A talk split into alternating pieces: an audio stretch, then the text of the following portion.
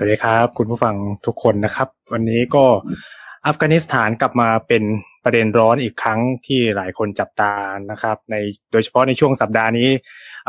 ประเทศนี้ได้กลายเป็นกระแสในสังคมไทยอย่างมาก โดยเฉพาะเรื่องราวของยูทูบเบอร์สาวนะครับ ซึ่งก็มีการวิพากษ์วิจารณ์ แล้วก็กันอย่างกว้างขวางด้วยนะครับ แต่ว่าวันนี้เนี่ยรายการพูดทั้งโลกของเรานะครับ อยากจะมาพูดคุยเกี่ยวกับประเด็นที่เกิดขึ้นในประเทศแห่งนี้ ซึ่งเป็นที่สนใจจาก สังคมไทยเป็นอย่างมากนะครับ ทั้งที่ไปที่มาของปัญหาในอัฟกานิสถาน เหตุผลของสหรัฐอเมริกาที่ปลุกประเทศแห่งนี้นะครับ ใครคือตาลิบันรวมไปถึงตัวแปรและปัจจัยต่างๆ ที่อยู่ในสมการความขัดแย้งนะครับ วันนี้พูดทั้งโลกชวน ผู้ช่วยศาสตราจารย์ดรมาโนตอารีนะครับ อาจารย์ประจำภาควิชา รัฐศาสตร์ มหาวิทยาลัยศรีนครินทร์วิโรธมาอัปเดตและวิเคราะห์สถานการณ์ในอัฟกานิสถาน สวัสดีครับอาจารย์ ครับ สวัสดีครับ สวัสดีท่านผู้ฟังด้วยนะครับ ครับอาจารย์เอ่อก่อนอื่นเลยนะครับ ผมอยากจะแบบชวนให้อาจารย์คุยเกี่ยวกับเอ่อวิเคราะห์หรือมองสถานการณ์คร่าวๆว่าเอ่อในปัจจุบันเนี่ยที่ไปที่มาของประเด็นปัญหาในดินแดนอัฟกานิสถานเนี่ยครับว่ามันมีจุดเริ่มต้นยังไงแล้วทำไมสหรัฐอเมริกาถึงส่งทหารเข้าไปในอัฟกานิสถานเพื่อเป็นพื้นฐานความรู้ให้กับคุณผู้ฟังทุกคนหน่อยครับ ครับ ก็คนอื่นนะครับขอบคุณนะทางเพจกระแสเอเชียใต้นะครับพูดทั้งโลกนะที่เชิญผมมามามาร่วมแลกเปลี่ยนในวันนี้นะเป็นครั้งแรกเลยนะฮะแล้วก็รู้สึกเป็นเกียรติอย่างยิ่งนะฮะเพราะว่าติดตามเพจกระแสเอเชียใต้เนี่ยมาอย่างต่อเนื่อง แล้วผมเองก็ได้ใช้ประโยชน์จากข้อมูลที่แอดมินนะฮะหรือว่าคุณสุภวิทย์เนี่ยนะครับ ได้เขียนมาอย่าง ต่อเนื่องนะครับเป็นประโยชน์มากๆ คือ คือเพจเอเชียใต้หรือการนำเสนอองค์ความรู้เกี่ยวกับภูมิภาคนี้เนี่ยอย่างที่อย่างที่แอดมินทำอยู่เนี่ยนะคือความฝันของผมเลยนะ เมื่อสิบปีที่แล้วสมัยที่เรียนจบใหม่ๆเนี่ยนะเคยมีความฝันว่าเอ่อตัวเองเนี่ยสนใจภูมิภาคเอเชียใต้มาก ตั้งแต่ตอนเรียนเพราะว่ามันมีอะไรให้เรียนรู้เยอะมากนะครับ แล้วก็พอมาดูในประเทศไทยเนี่ย องค์ความรู้เรื่องพวกนี้เนี่ยไม่ค่อยมีใครพูดถึงเท่าไหร่นะฮะก็ตั้งใจจะทำอยากจะทำแบบอย่างเงี้ยนะฮะแต่ว่าไม่มีความสามารถพอนะฮะวันนี้เห็นมีเพจแบบนี้แอคทีฟแล้วก็มีคนตามจำนวนมากเนี่ยเอ้ยมันรู้สึกว่าภูมิภาคนี้เนี่ยเป็นที่สนใจแล้วก็มีคนนำเสนออย่างต่อเนื่องนะฮะอันนี้ก็ปุ๊บก็เป็นเอ่อเป็นสิ่งที่ผมคิดว่ามีประโยชน์มากๆนะครับ แล้ววันนี้ก็ยินดีที่ได้มาพูดนะครับ เกี่ยวกับภูมิภาคนี้ในประเด็นเกี่ยวกับอัฟกานิสถานนะฮะสำหรับคำถามนะครับที่ว่าทำไมสหรัฐอเมริกาเนี่ยนะครับถึงส่งทหารนะฮะเข้าไปในอัฟกานิสถานนะครับ ผมคิดว่าหลายท่านทราบดีอยู่แล้วนะฮะว่าการที่สหรัฐอเมริกาเนี่ยเข้าไปในอัฟกานิสถานเหตุมาจากการที่มันเกิดเหตุการณ์ นายอีเลเว่นถูกไหมฮะ ที่สหรัฐอเมริกาเชื่อว่าบิลลาเดนเนี่ยเป็นเป็นผู้ที่อยู่เบื้องหลังเหตุการณ์นั้นนะแล้วบิลลาเดนก็อยู่ในอัฟกานิสถานอยู่ภายใต้การดูแลของรัฐบาลตาลิบันในขณะนั้น ถูกไหมฮะแล้วสหรัฐอเมริกาก็ขอให้ตาลิบันเนี่ยส่งอุสมาบิลลาเดนไป ให้อเมริกา แต่ตาลิบันเนี่ยไม่ไม่ไม่ไม่ยอมส่งนะฮะแล้วก็ไม่เชื่อว่าอาจจะเป็นฝีมือของอุสมาบิลาเดนนะครับอันเนี้ยผมคิดว่าอันเนี้ยเป็นเป็นประเด็นที่เราเนี่ยนะครับ รับทราบกันดี แต่ว่าวันนี้เนี่ยนะครับผมอยากจะชวนคุยไปถึงเหตุผลและสาเหตุที่สหรัฐอเมริกาเนี่ยนะฮะเข้าไปในอัฟกานิสถานจริง ๆ นะครับพูดง่าย ๆก็คือว่า ไอเหตุการณ์นายวันวันเนี่ยนายนายอีเลเว่นเนี่ยนะฮะมันเปิดโอกาสให้สหรัฐอเมริกาเนี่ยได้ได้ได้เข้าไปในอัฟกานิสถานได้เข้าไปทำในสิ่งที่ตัวเองเนี่ย อยากจะทำมาเป็นสิบสิบปี หรือพูดง่ายๆคือหลังตั้งแต่หลังสงครามเเย็นเป็นต้นมานะฮะตั้งแต่หลังสงครามเย็นเป็นต้นมานะครับ ทีนี้เอ่อมันน่ามันน่าสนใจยังไงฮะ คืออย่างที่เราทราบกันใช่ไหมครับ ว่าในยุค 80 เนี่ยนะฮะมันเกิดสงครามนะครับในอัฟกานิสถานนะที่อยู่ภายใต้การยึดครองของสหภาพโซเวียตนะฮะแล้วในสงครามนั้นเนี่ยนะครับก็มีนักรบมูจาฮิดีนนะก็คือนักต่อสู้นะครับที่เป็นชาวมุสลิมเนี่ยจากหลาย ๆ ที่นะครับ ไป ต่อสู้กับโซเวียตนะภายใต้การสนับสนุนและการผลักดันของสหรัฐอเมริกาซาอุดิอาระเบีย และปากีสถานร่วมมือกัน ร่วมมือกันนะครับ ทีนี้ผมเดี๋ยวเราอาจจะคุยกันกลับไปกลับมานะแต่เอาประเด็นตรงนี้ก่อนนะฮะทีนี้ในตัวละครที่สำคัญสำคัญเนี่ยนะครับ ที่ผมคิดว่าเราต้องทำความเข้าใจในเบื้องต้นก็คือว่า แล้วเกี่ยวข้องเชื่อมโยงกันเนี่ยนะฮะก็คือหนึ่งเลยนะฮะคนที่เป็นกำลังสำคัญในในนามนักรบมุจาฮิดีนต่างชาติเนี่ยนะครับ คนหนึ่งที่เราต้องรู้จักเลยคือ อับดุลลอฮ์กาซามอับดุลลอฮ์อัสซาม อับดุลลอฮ์อัสซามเป็นคนปาเลสไตน์ที่เกิดที่เวสต์แบงค์นะฮะจากนั้นเนี่ยก็ต้องลี้ภัยจากสงครามต่างๆ ไปอยู่ที่จอร์แดนนะ เป็นปาเลสไตน์เอ่อเป็นปาเลสไตน์สัญชาติจอร์แดน ถูกไหมฮะคราวนี้เอ่อก็เป็นคนที่เรียนเก่งด้วยนะได้ไปเรียนศึกษาในต่างประเทศนะดามัสกัสที่ไหนๆเนี่ยนะฮะจากนั้นเนี่ยก็ได้ไปเป็นครูสอนที่มหาลัยแห่งหนึ่งที่ซาอุดิอาระเบียนะครับ และในระหว่างที่ไปสอนที่ซาอุดิอาระเบียเนี่ยนะฮะก็มีลูกศิษย์ลูกหานะครับ มากมาย หนึ่งในนั้นคืออุสมาบิลาเดน ที่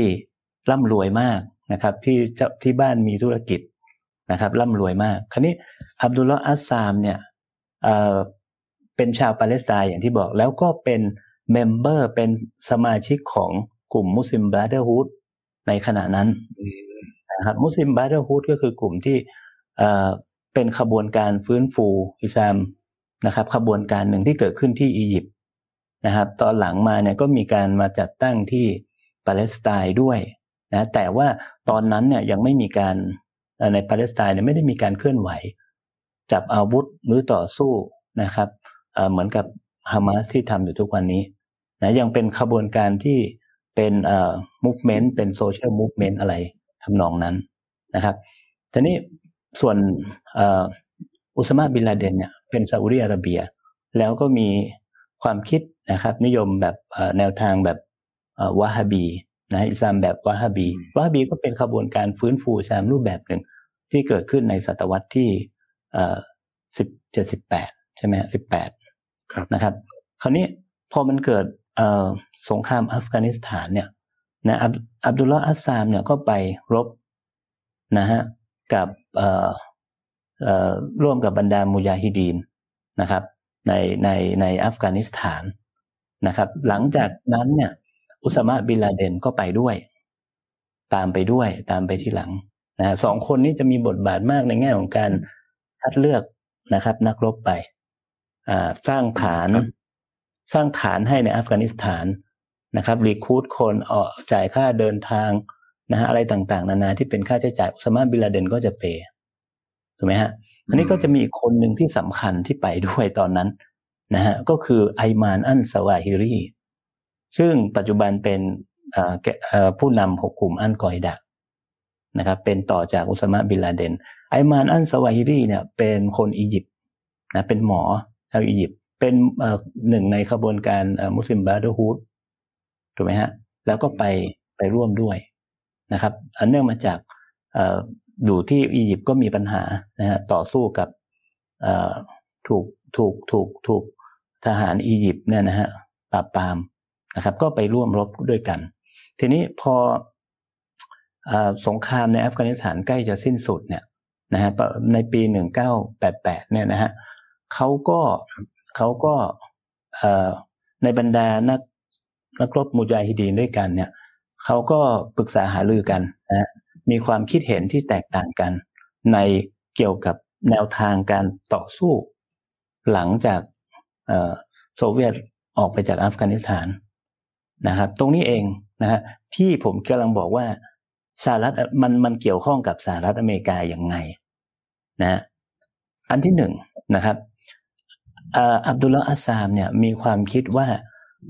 เราควรต้องทำยิฮาดต่อนะในปลดเพื่อปลดปล่อยดินแดนของมุสลิมที่ถูกต่างชาติยึดครอง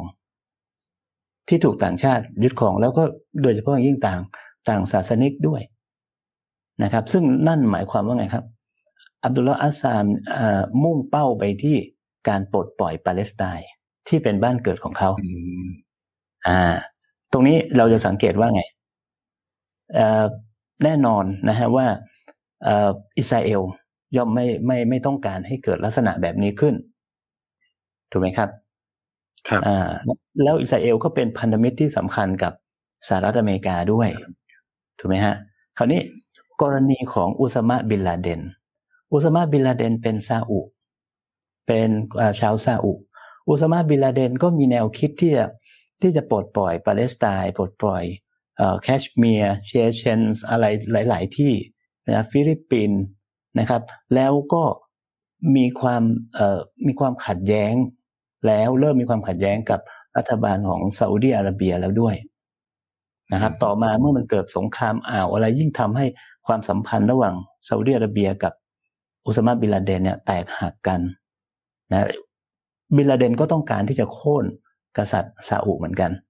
นะฮะแล้วก็ลักษณะเดียวกันเลยว่าซาอุดิอาระเบียก็เป็นพันธมิตรของสหรัฐอเมริกา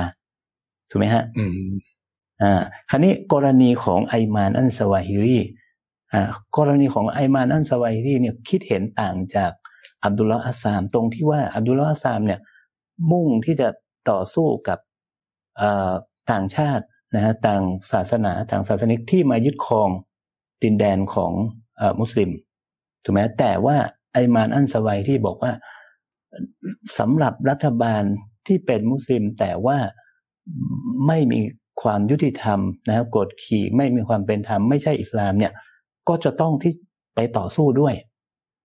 ไอมานอันสวัยที่กำลังจะดึงการทำยิฮาดในอียิปต์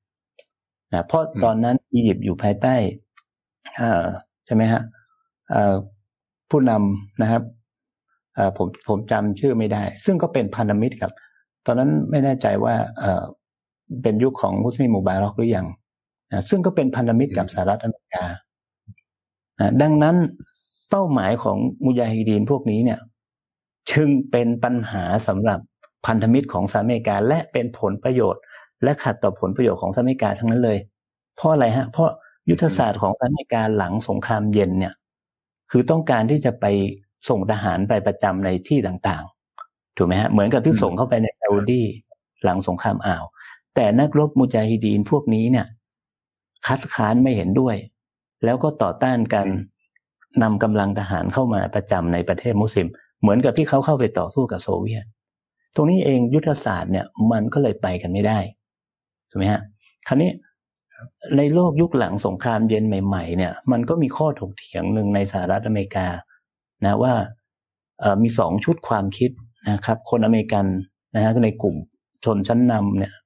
เขาก็มองสองแบบนะแบบหนึ่งเขาบอกว่าเฮ้ยโซเวียตล่มสลายไปแล้วนะฮะ โซเวียตล่มสลายไปแล้ว อเมริกาควรที่จะลดบทบาทในต่างประเทศลงนะครับควรลดบทบาทลง ไม่จำเป็นจะต้องไปแสดงบทบาทอะไรมากมาย ควรที่จะกลับมาโฟกัสกับปัญหาภายในประเทศนะเศรษฐกิจภายในประเทศอะไรต่างๆ แต่ก็มีอีกความคิดหนึ่งที่บอกว่า ไม่ได้นะ ถึงแม้ว่าโซเวียตจะล่มสลายไปแล้วเนี่ย แต่ว่าเราจะต้องมาจัดระเบียบโลกใหม่ นะฮะแล้วก็มันยังมีปัญหาอื่นๆ อีกเยอะแยะเลย เรื่องสิทธิมนุษยชน เรื่องประชาธิปไตยนะครับ เรื่องสิ่งแวดล้อม และหนึ่งในข้ออ้างสำคัญเลยก็คือบอกว่ามันยังมีกลุ่มนะฮะมุสลิมสุดโต่งอยู่นะที่เป็นภัยคุกคามต่อผลประโยชน์ของสหรัฐอเมริกานะครับนะซึ่งตรงนี้เนี่ยเราจะมันก็จะสอดคล้องกับ ข้อมูลนะฮะทางวิชาการในหนังสือนะครับ ของนักเขียนหลายคนที่บอกว่าไอ้วัฒกรรมของการเเรียกนะครับ มุสลิมรุนแรง มุสลิมหัวรุนแรงเนี่ยมุสลิมสุดโต่งเนี่ยนะฮะมันเกิดขึ้นในช่วงปลายทศวรรษ 80 ปลายทศวรรษ 80 นั่นคือนั่นคือนั่นคือที่มาที่ผมเล่าให้ฟังว่า พอพอพอมุยาฮิดีนเหล่านี้เนี่ยนะครับ กำลังมีจุดยืนมีท่าทีถึงมีแนวทางที่ที่ไม่สอดคล้องกับผลประโยชน์ของสหรัฐอเมริกาเนี่ย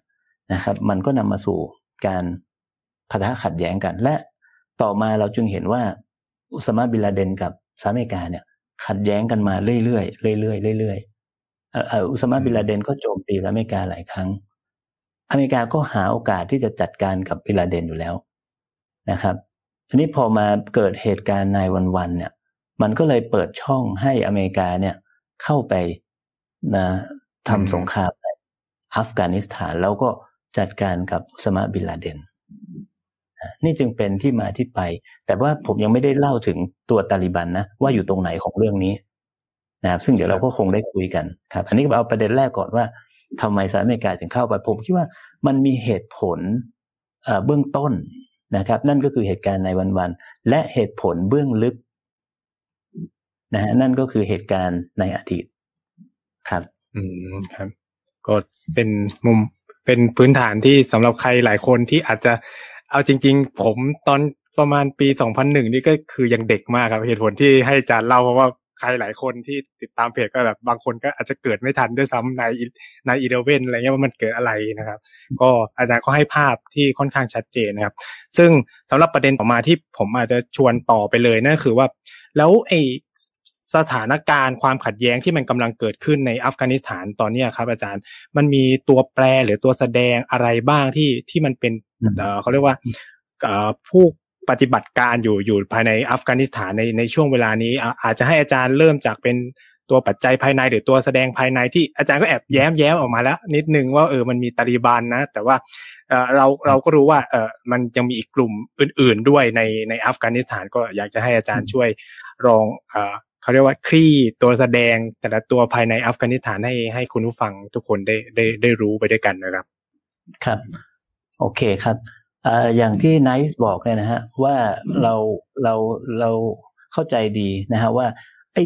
ปัจจัยภายในและที่มีมีความสำคัญมากเนี่ยนะครับ ตัวแสดงข้างในเนี่ยนะครับ ที่สำคัญเลยก็หนึ่งก็คือกลุ่มตาลิบัน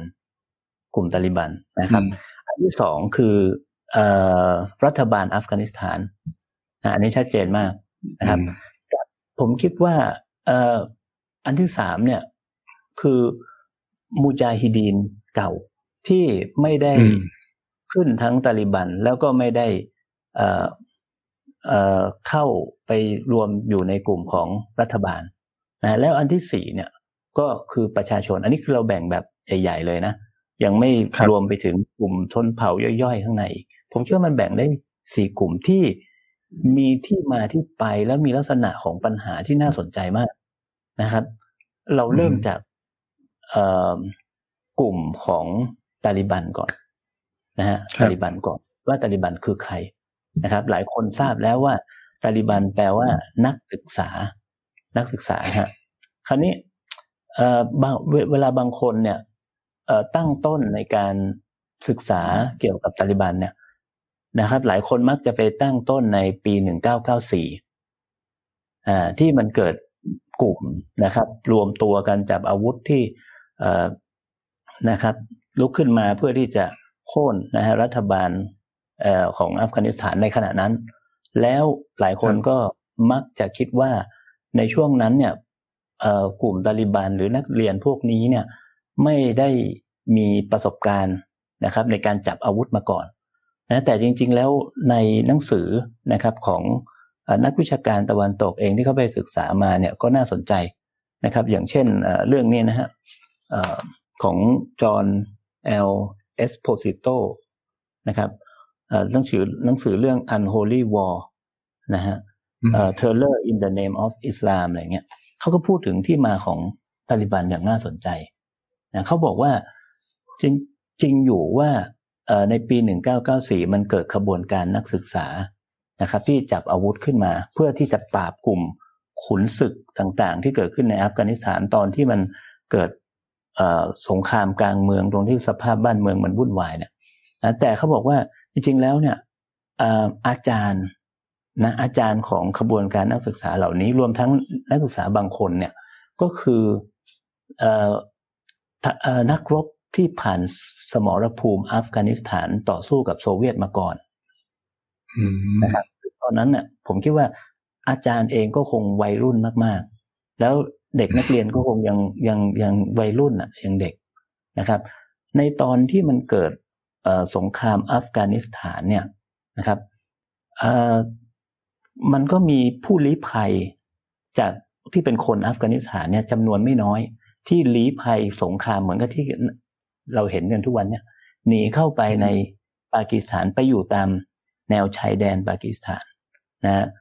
โดยเฉพาะอย่างยิ่งเมืองเปชาวัตใช่ไหมฮะ ทีนี้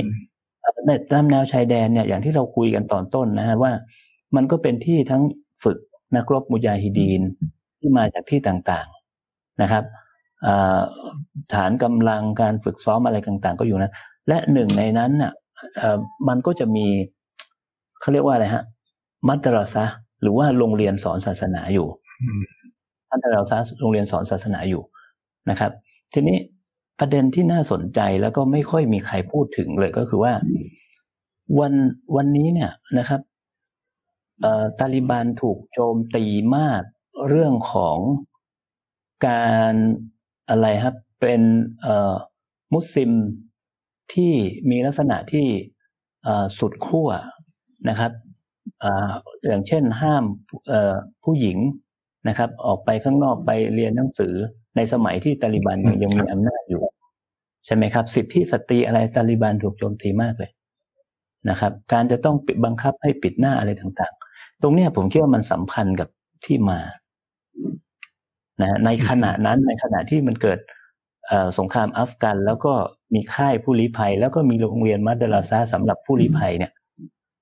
นะฮะเราต้องเข้าใจก่อนว่า นักศึกษากลุ่มนี้เนี่ยนะครับ ก่อนที่เขาจะกลายไปเป็นผู้ลี้ภัยแล้วไปไปเรียนหนังสือตรงนั้นเนี่ยนะครับเขาเขาเรียกว่าเขาเรียนเขายึดแนวทางศาสนาอิสลามแบบเดวบัน แบบเดวบัน เรียกว่าเดวบันดีซึ่งเป็นสำนักคิดหนึ่งที่มีชื่อเสียงมากในเอเชียใต้ นะฮะในอินเดียเยอะเลยใช่ไหมเป็นต้นกำเนิดแต่และเดวบันดีเนี่ยนะครับเขาก็เป็นขบวนการฟื้นฟูอิสลามของเอเชียใต้เหมือนกัน แต่เขาไม่ได้เป็นมีปัญหากับเอ่ออันนี้ในความเข้าใจของผมนะที่ผมอ่านมาเนี่ยเขาไม่ได้เป็นมีปัญหากับต่างศาสนิกเขาไม่ได้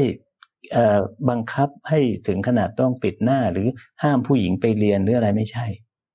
นั่นคือนั่นคือเดลบันจริง ๆนะครับ แต่แต่แต่พออพอมันมาอยู่ในปากีสถาน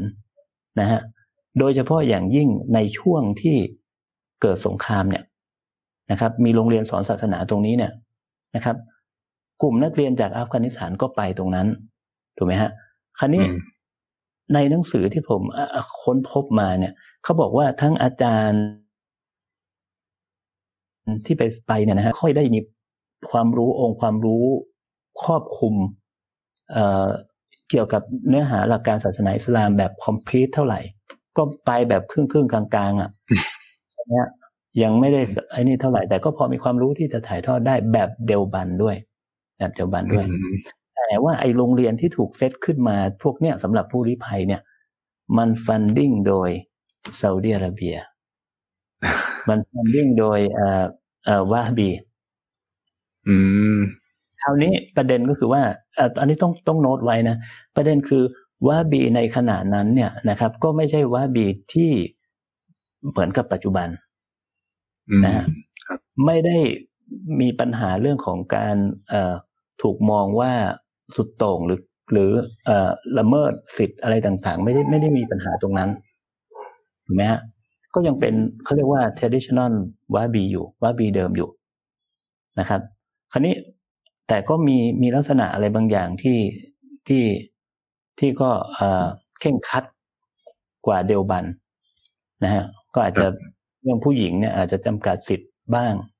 ใช่ไหมครับคราวนี้พอนักศึกษากลุ่มนี้เนี่ยไปเรียนตรงนี้เนี่ย มันจึงมันจึงเกิดการผสมกัน ระหว่างเดลบันครับครึ่งครึ่งๆกลางๆ กับ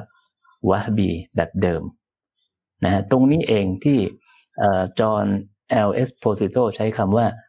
neo Deoband neo Deoband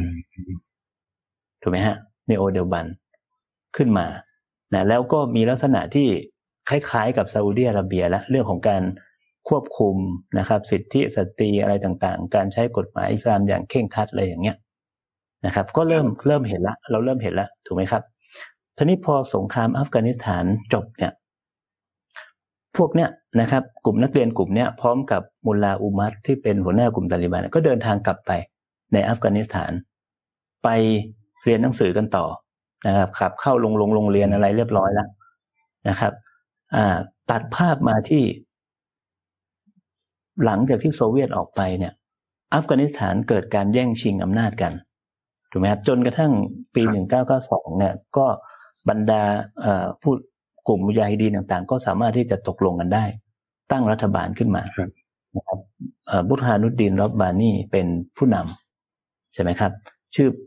ตั้งชื่อประเทศขึ้นมาเป็น Islamic State of Afghanistan นะโดยตกลงกับเอ่อกลุ่มอื่น ๆ ว่าเดี๋ยวเราผัดกันเป็นผู้นำนะจะได้ไม่ต้องทะเลาะกันนะครับเอ่อทีนี้ก็เอ่อปรากฏว่าเอ่อ ลักษณะอย่างหนึ่งก็คือว่าเขาก็ไม่ได้เอาเอาแนวทางของอิสลามมาปฏิบัติใช้อย่างจริงจังอ่าตัวนี้เองก็ทำให้คนอัฟกานิสถานส่วนหนึ่งตอนนั้นก็ไม่พอใจถูกไหมครับครับจนกระทั่งมาถึงในปี 1994 ซึ่งครบกำหนดแล้วว่าเดี๋ยวจะต้องเปลี่ยนให้คนอื่นเป็นผู้นำเนี่ย ปรากฏว่ามันมีการเอ่อไม่ทำตามสัญญาเกิดขึ้น ก็กลับไปสู่ภาวะของการต่อสู้แย่งชิงอำนาจกัน ตรงนี้เองเป็นช่วงที่อัฟกานิสถานเนี่ยเรียกว่าเป็น บ้านป่าเมืองเถื่อนนะพอมันเกิดสุญญากาศทางอำนาจเป็นบ้านป่าเมืองเถื่อนเนี่ย มันก็เลยมีขุนศึกต่างๆเกิดขึ้น สถาปนาเขตอำนาจของตัวเองขึ้นมานะครับ ใครจะเดินทางผ่านเอาเก็บค่าคุ้มครองเอ่ออะไรต่างๆนานานะครับนี่ปัญหาหนึ่งที่สำคัญนอกจากนั้นก็คือว่าเอ่อมันก็มีการละเมิดทางเพศนะฮะผู้หญิงเกิดขึ้นอืมอ่ามีผู้ชายเด็กผู้ชายก็ถูกละเมิดทางเพศบ้าง นะครับ จากพวกขุนศึกเนี่ยแหละนะครับ จากนั้นเนี่ยอ่อเอ่อตาลิบันนะก็มุลลาอุมัตเนี่ยนะเขาก็เห็นทนเห็นสภาพแบบนี้ไม่ไหวนะก็ก็เอานักศึกษาเนี่ยรวมกลุ่มกันติดอาวุธแล้วก็ไปสมทบนะฮะหรือว่ามีมุจาฮิดีนบางส่วนเนี่ยนะครับอาจจะเป็นพวกกลุ่มของอุสมะบินลาเดนอะไรเข้ามาสนับสนุนเนี่ยนะฮะก็ พยายามที่จะปราบขุนศึกต่างๆนะฮะแล้วจนกระทั่งสามารถที่จะเอาชนะได้แล้วตั้งรัฐบาลขึ้นมาได้ในปีหนึ่งเก้าเก้าหกนะฮะโค่น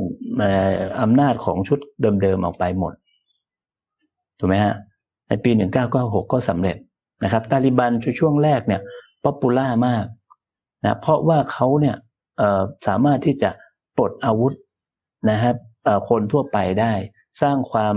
มั่นคงอืมสร้างหลักประกันในชีวิตในอัฟกานิสถานได้สร้างความยุติธรรมได้ในสังคมนะฮะอ่านี่คือสิ่งที่เขาผมมิสสิ่งที่เขาสัญญาไว้ว่าจะทำแล้วเขาก็ทำได้ แต่ประเด็นก็คือว่าซึ่งเดี๋ยวเราอาจจะพูดกันต่อ ประเด็นก็คือว่าเอ่อตาลิบันมาพร้อมกับอะไรฮะนีโอเดลบันอืมที่เอ่ออาจจะคุมเข้ม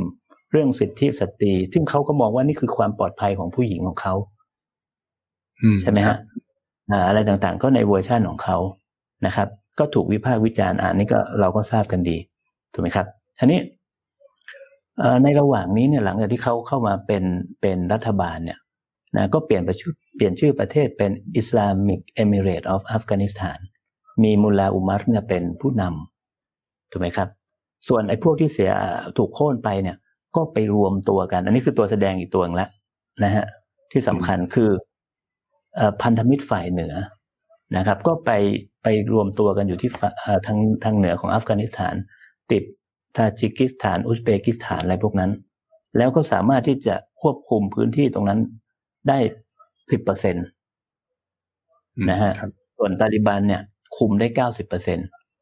ประเด็นคือ ตาลิบันคุมพื้นที่ส่วนใหญ่ในประเทศได้ แต่ว่าไม่ค่อยได้รับการยอมรับจากนานาประเทศ มีเพียงซาอุดิอาระเบีย ปากีสถาน UAE ที่รับรองตาลิบันสามประเทศเท่านั้นเองนะครับ ส่วนไอ้พันธมิตรฝ่ายเหนือเนี่ยนะครับ จะได้รับการยอมรับจากนานาประเทศเยอะมาก รวมทั้ง UN ด้วย ถ้าผมจำไม่ผิดนะ มีทั้งตุรกีรัสเซียอิหร่านนะอินเดียที่ให้การยอมรับฝ่ายนู้นนะครับ คราวนี้ก็สรุปว่ารัฐบาลอัฟกานิสถานในช่วงนั้นมีสองชุดคู่ขนานกัน แข่งขันกันนะฮะแต่ตาลิบันเนี่ยไม่สนใจการเมืองระหว่างประเทศไม่สนใจข้างนอกนะฮะต่างจากพวกพันธมิตรฝ่ายเหนือ ซึ่งเขาบอกว่ามันมีลักษณะอย่างนี้ฮะตาลิบันเนี่ยเขามองว่าเขาเป็น ชาวปัชตุนที่เป็นคนส่วนใหญ่ในอัฟกานิสถาน และก็เป็นคนอัฟกานิสถานแบบแท้ๆดั้งเดิมนะส่วนพวกพันธมิตรฝ่ายเหนือเนี่ยเขามองว่าเป็นกลุ่มชนกลุ่มน้อยนะเชื้อสายต่างๆ แล้วก็ไม่ได้มีความผูกพัน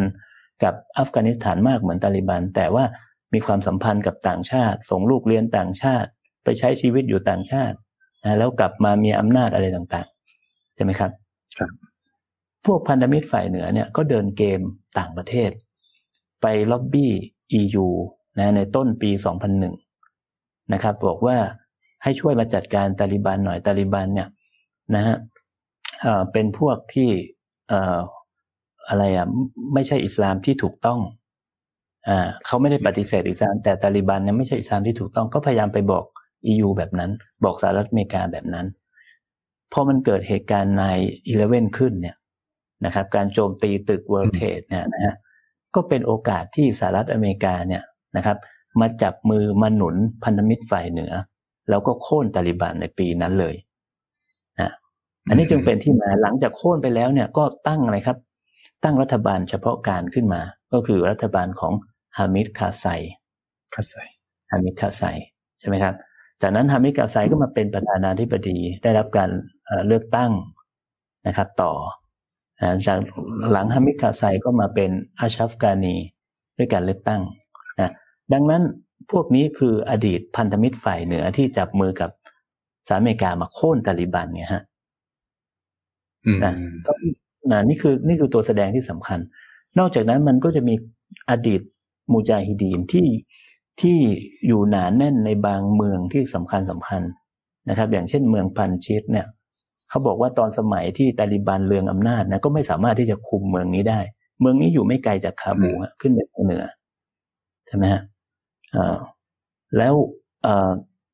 ก็มีคำพูดนะฮะว่า ถ้าใครสามารถที่จะคุมเมืองนี้ได้เนี่ยนะครับ คนนั้นสามารถคุมอัฟกานิสถานได้อ่าพูดง่ายๆคือเป็นเมืองแบบนักเลงอะนะฮะแม้กระทั่งรัฐบาลอัฟกานิสถานในปัจจุบันไม่กล้าเข้าไปยุ่ง อันนี้เป็นกลุ่มหนึ่งนะซึ่งกลุ่มพวกนี้เนี่ย ตอนนี้แนวโน้มก็คือติดอาวุธนะฮะต่อเตรียมต่อสู้กับตาลิบันตาลิบันก็ยังไม่เข้ามาสู่เมืองที่อามุยาฮิดีเหล่านี้อยู่นะฮะโอเค อันนี้ อันนี้ อันนี้ตัวแสดงที่สามส่วนตัวแสดงอีกตัวหนึ่งที่ผมคิดว่าเราต้องเห็นใจมากๆเลย คือคนอัฟกานิสถาน คนอัฟกานิสถานเนี่ยเจอสงครามมาอย่างยาวนานมาก แต่ประเด็นก็คือว่า ผมคิดว่ามันเป็นส่วนหนึ่งที่ทำให้ปัญหาในอัฟกานิสถานเนี่ย ยืดเยื้อยาวนานมาจนถึงทุกวันนี้ ก็อันเนื่องมาจากว่าประชาชนเนี่ยเขาไม่ได้ให้การสนับสนุนฝ่ายใดฝ่ายหนึ่งแบบร้อยเปอร์เซ็นแบบแบบแบบเห็นได้ชัดอะ อันนี้มาจากว่าอะไรฮะสำหรับตาลิบันแล้วเนี่ยนะครับ คน จำนวนไม่น้อยที่ชอบตาลิบัน เพราะอะไรฮะ เพราะเราจะสังเกตได้ว่า พอเวลาพวกนี้มีปัญหากันมีข้อพิพาทกันเนี่ย จะไปขึ้นศาลตาลิบัน จะไปขึ้นศาลตาลิบันอ่าเพราะว่ามั่นใจในกระบวนการยุติธรรมของตาลิบันว่าจะตัดสินปัญหาต่าง ๆ เนี่ย ได้อย่างตรงไปตรงมา ไม่คอร์รัปชันไม่มีการติดสินบน เพราะตาลิบันจะใช้หลักการศาสนาเข้ามาจับ เพราะฉะนั้นพวกนี้จะมั่นใจในกระบวนการยุติธรรมของตาลิบัน แต่ว่าไม่ชอบตรงที่ว่าตาลิบันเนี่ยถ้าเกิดมามีอำนาจ หรือถ้าอยู่ในเขตอิทธิพลของตาลิบันเนี่ยจะถูกจำกัดสิทธิ์ จะถูกจำกัดสิทธิ์ของตัวเอง ถูกไหมอันนี้พอมารัฐบาลมาฝั่งรัฐบาลเฮ้ยรัฐบาลชุดนี้เนี่ย ภายใต้การสนับสนุนของตะวันตกเนี่ย ให้เสรีภาพดี ให้เสรีภาพดีนะแต่เรื่องของกระบวนการยุติธรรม เรื่องของคอร์รัปชันมีปัญหานะเพราะฉะนั้นเนี่ยผมคิดว่าไอ้การที่คนอัฟกานิสถานเนี่ยเขามองแบบไม่ได้หนุนฝ่ายใดฝ่ายหนึ่งร้อยเปอร์เซ็นเนี่ย มันทำให้ไม่มีใครชนะใครแพ้ในเกมนี้มามานาน ผมเชื่อว่าถ้าคนตาลิบันเออคนอัฟกันเนี่ย เทไปฝั่งใดฝ่ายหนึ่งจบปัญหา ปัญหาจบนะเห็นไหมฮะ วันนี้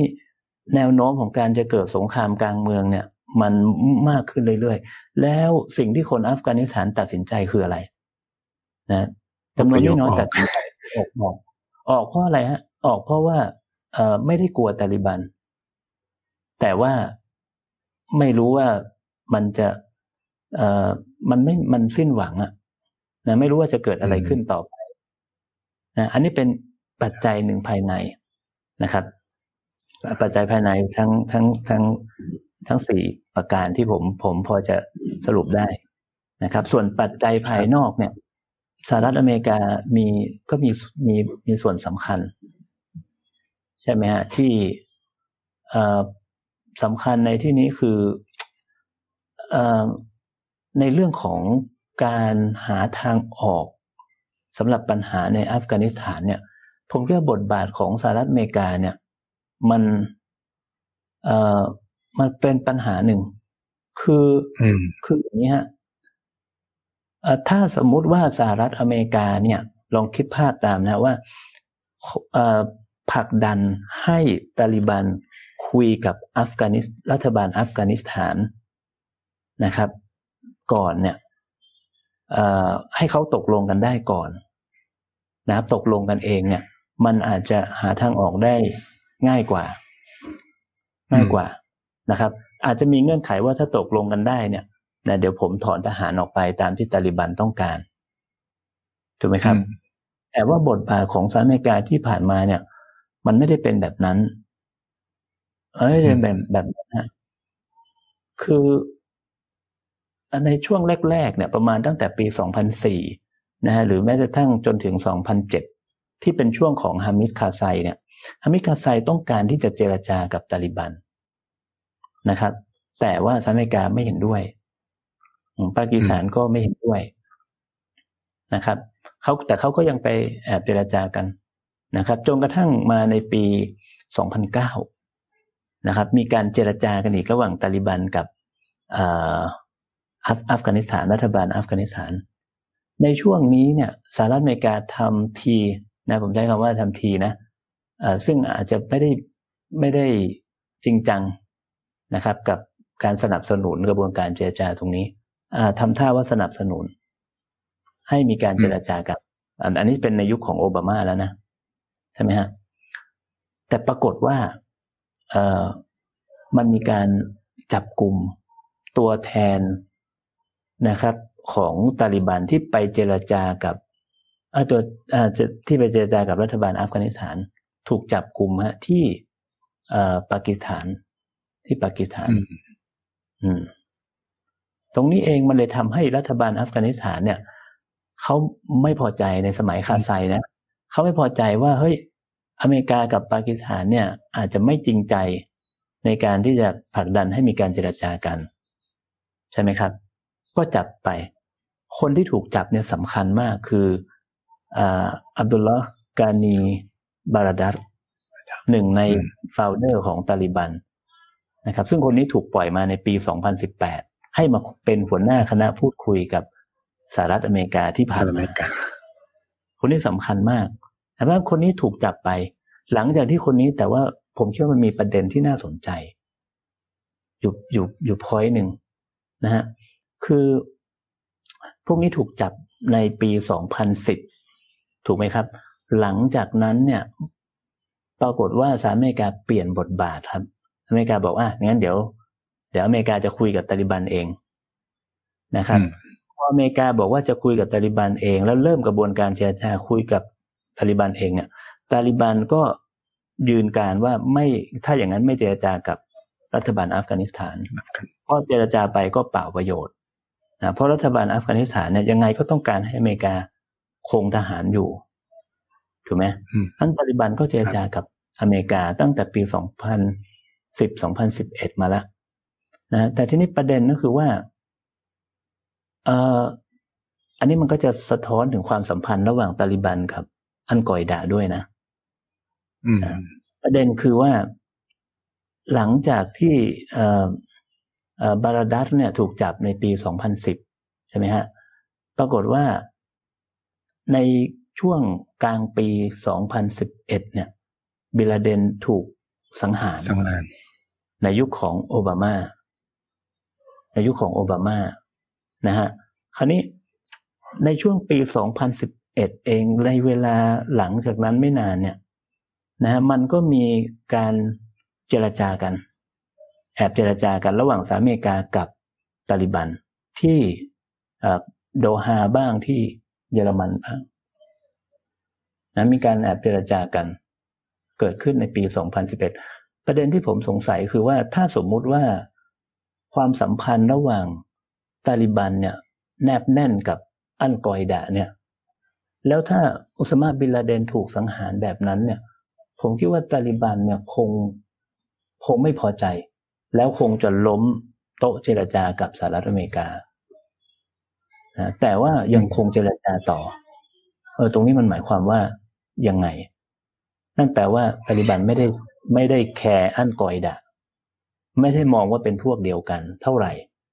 นะทีนี้ไอการเจรจาในปี 2011 ที่ผมว่าเนี่ยเออมันก็สะดุดลง มันก็สะดุดลง เพราะว่าตอนแรกนัดหมายกันจะไปประชุมที่โดฮาปรากฏว่าสำนักข่าวอย่างวอชิงตันโพสต์แล้วก็อีกสำนักข่าวหนึ่งเนี่ย ไม่รู้ไปเอาข้อมูลของการเจรจานี้มาจากไหน แล้วก็เอามาเปิดเผยว่า หัวหน้าคณะพูดคุยของตาลิบันเนี่ยคือใครบ้างนะแล้วเป็นใครมาจากไหนบ้างรู้ประวัติหมดเลย มันก็เลยทำให้ฝ่ายตาลิบันเนี่ย ไม่พอใจว่าเฮ้ยนี่มันหักหลังกันนี่ว่า ไหนบอกว่าจะคุยกันแบบลับอะทำให้สะดุดไปนะครับทีนี้จนกระทั่งปี 2013 เนี่ยจนกระทั่งปี 2013 เนี่ย อเมริกายอมให้มีการตั้งสำนักงานตาลิบันขึ้นที่โดฮาประเทศกาตาร์เอาไว้เป็นสถานที่ให้ตาลิบันเนี่ยเดินทางออกมา แล้วก็ประชุมมาอะไรนะ เจรจากับสหรัฐอเมริกา ตรงนี้ก็ทำให้รัฐบาลอัฟกานิสถานไม่พอใจบอกว่า ไปยกสถานะตาลิบันให้ดูชอบธรรมให้ถูกกฎหมายนะมีพาสปอร์ตมีอะไรเรียบร้อยเลย นะจึงเป็นเหตุให้วันนี้ฮะทำไมตาลิบันถึงไปจีนได้ไปที่ไหนได้ก็เพราะว่ามีสถานะที่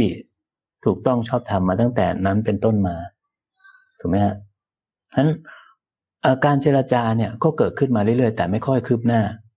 นะแต่เราเห็นแล้วแหละว่า อเมริกาต้องการเอาทหารออก จากอัฟกานิสถาน หลังจากที่สังหารบิลาเดนได้นะครับ แต่ประเด็นมันยังมันยังไม่จบแค่นั้นเพราะรัฐบาลอัฟกานิสถานไม่ยอมไม่ออกไม่อยากให้ออก แล้วถ้าออกไปเนี่ย ก็ไม่รู้ว่าจะเกิดอะไรขึ้นตาลิบันก็จะกลับมา ก็ต้องอยู่กันคาราคาซังแบบเนี้ยจนมาถึงในสมัยของทัมเนี่ยทัมเหตุผลทัมคือหนึ่งเขามีนโยบายที่จะเอาทหารออกอยู่แล้วนะครับสองคืออมันใกล้เลือกตั้งนะเขาก็หวังว่าจะใช้ประเด็นเนี่ย นะครับ ในการเอาไปหาเสียงเลือกตั้งด้วยนะฮะประกอบกับเอ่อผมคิดว่าปัจจัยสำคัญคือปากีสถานเนี่ยนะเปลี่ยนไปภายใต้นายกรัฐมนตรีรอนขาดไม่ให้ความร่วมมือกับสหรัฐเหมือนที่ผ่านมา เพราะฉะนั้นโอกาสที่อเมริกาจะไปโค่นไปกวาดล้างตาลิบันจนเบ็ดเสร็จเด็ดขาดเนี่ยแทบจะเป็นไปไม่ได้เลย นั่นจึงเป็นเหตุผลให้ทำเนี่ย ตัดสินใจนะฮะ ถอนทหารออกนะครับตั้งซันมานคาริซาซึ่งเป็นอเมริกันเชื้อสายอัฟกานิสถานเนี่ย เป็นหัวหน้าคณะพูดคุยอ่าเท่านั้นไม่พอ อเมริกาก็ไปขอให้ปากีสถาน ปล่อยตัวอับดุลกานี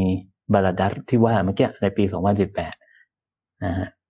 ตรงนี้เองจึงทำให้การเจรจามันคืบหน้า และตกลงกันได้ว่าอเมริกาออกจากจะออกจาก อัฟกานิสถาน ภายในวันที่หนึ่งพฤษภาคมที่ผ่านมา โดยที่ตาลิบันจะต้องไม่ปล่อยให้กลุ่มติดอาวุธ โดยเฉพาะกลุ่มอันกอยดาเนี่ยมาใช้อัฟกานิสถานเป็นเป็นฐานโจมตีสหรัฐอเมริกาและพันธมิตร รวมถึงตาลิบันจะต้องเจรจากับ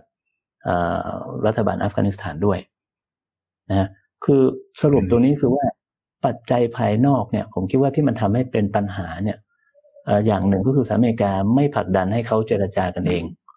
ภายใต้เงื่อนไขที่ว่าถ้าเจรจากันได้ เดี๋ยวผมออกนะแต่เงื่อนไขอเมริกาจะเจรจาเองนะอันนี้คือผมคิดว่าเป็นปัจจัยหนึ่งนะฮะที่สำคัญครับ ครับ อาจารย์ก็ให้ภาพ ตัวปัจจัยต่างๆ ที่น่าสนใจมากเลยนะครับ คือจริงๆมันมีประเด็นที่ค่อนข้างน่าสนใจ โดยเฉพาะกลุ่มตาลิบันเนี่ยครับอาจารย์คือผมคิดว่าหลายๆ คนเนี่ยเวลาพูดถึงตาลิบันแม้กระทั่งสำนักข่าวในไทย มักจะใช้ว่ากลุ่มก่อการร้ายตาลิบันก็เลยอยากให้อาจารย์ช่วยอธิบายนิดนึงว่าจริง ๆ แล้วเนี่ยตาลิบันเนี่ยมีสถานะเป็นกลุ่มก่อการร้ายไหมอะไรเงี้ยครับ แล้วก็ในปัจจุบันเนี่ยตาลิบันเปลี่ยนไปจาก อดีตมากน้อยแค่ไหนจริง ๆ หลายสำนักข่าวหรือนักวิเคราะห์หลายคนเนี่ยเขาใช้คำว่าตาลิบัน 2.0 จริง ๆ มันคืออะไรครับ แล้วก็มีท่านผู้ฟังฝากคำถามไว้ก่อนหน้านี้ก็คือคุณแบงค์วรวิทย์นะครับเขาถามว่าตาลิบันเนี่ยมีเงินทุนมาจากไหนในการต่อสู้อะไรประมาณนี้ครับอ่าอยากให้อาจารย์คุยประเด็นนี้อีกนิดนึงนะครับครับ จริงๆแอดมินนะฮะสุภวิทย์เนี่ยก็จะมีข้อมูลไม่น้อยไปกว่าผมเลยนะถ้าผมตกหล่นไปเนี่ยนะครับ ก็ไนท์ก็เสริมผมได้เลยนะฮะ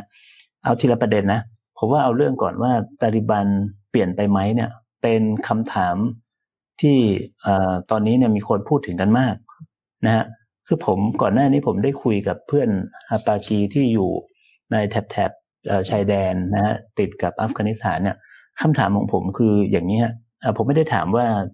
ตาลิบันเปลี่ยนไปไหมนะ ผมถามว่าคุณคิดว่า คนอัฟกันเนี่ย จะให้โอกาสกับตาลิบันเป็นครั้งที่สองไหมอ่าทำไมต้องถามว่าให้โอกาสกับตาลิบันเป็นครั้งที่สองไหม เพราะว่าตาลิบันเนี่ย เคยอย่างที่ผมเรียนนะว่าเคยเคยได้รับความนิยมสูงมากนะครับ ในช่วงต้นของการขึ้นมามีอำนาจ เพราะทำตามอย่างที่สัญญาไว้หมดเลยนะฮะเพียงแต่ว่าสิ่งที่คนไม่รู้คือว่าเฮ้ย ไม่คิดว่าตาลิบันมาแล้วเนี่ยจะถูกทำให้ต้องอยู่ภายใต้กฎที่มันเคร่งครัดนะครับขนาดนั้นนะฮะมันก็เลยทำให้คนยังคนอัฟกานิสถานเนี่ยยังยังยังอาจจะติดอยู่กับภาพตรงนั้นนะฮะเพื่อนบอกว่าเขาไม่น่าจะให้โอกาสตาลิบันเป็นครั้งที่สองนะครับ เพราะว่า ข้อที่จริงอย่างหนึ่งก็คือว่าตลอดระยะเวลาที่ผ่านมาเนี่ย รัฐบาลอาชัฟกานีนะฮะที่ได้รับการสนับสนุนจากตะวันตกเนี่ยก็เหมือนกับเข้ามาเปิดนะฮะเสรีภาพอะไรให้มันกว้างขึ้น แล้วคนมันก็เอมีความชอบในในในเรื่องของเสรีนิยมไปนะครับ บางส่วนแล้วนะฮะและอีกอย่างหนึ่งก็คือว่ารัฐบาลก็ใช้สื่อในมือของตัวเองเนี่ย โจมตีตาลิบันมา ลองคิดดูนะฮะยี่สิบปีอะมันก็น่าจะส่งผลต่อภาพลักษณ์ของตาลิบันมาก เพราะฉะนั้นเนี่ยคนอัฟกานิสถานนะครับอาจจะนะฮะยังไม่ค่อยมั่นใจกับตาลิบันว่าเปลี่ยนไปหรือไม่อย่างไร ทั้งๆทที่ตาลิบันบอกว่าเออเขาจะเปลี่ยนนะฮะโดยให้สิทธิ์นะครับ ผู้หญิงมากขึ้นนะไปโรงเรียนนะครับ แต่อาจจะต้องมีระบบความปลอดภัยหรือว่ามีคนที่ช่วยดูแล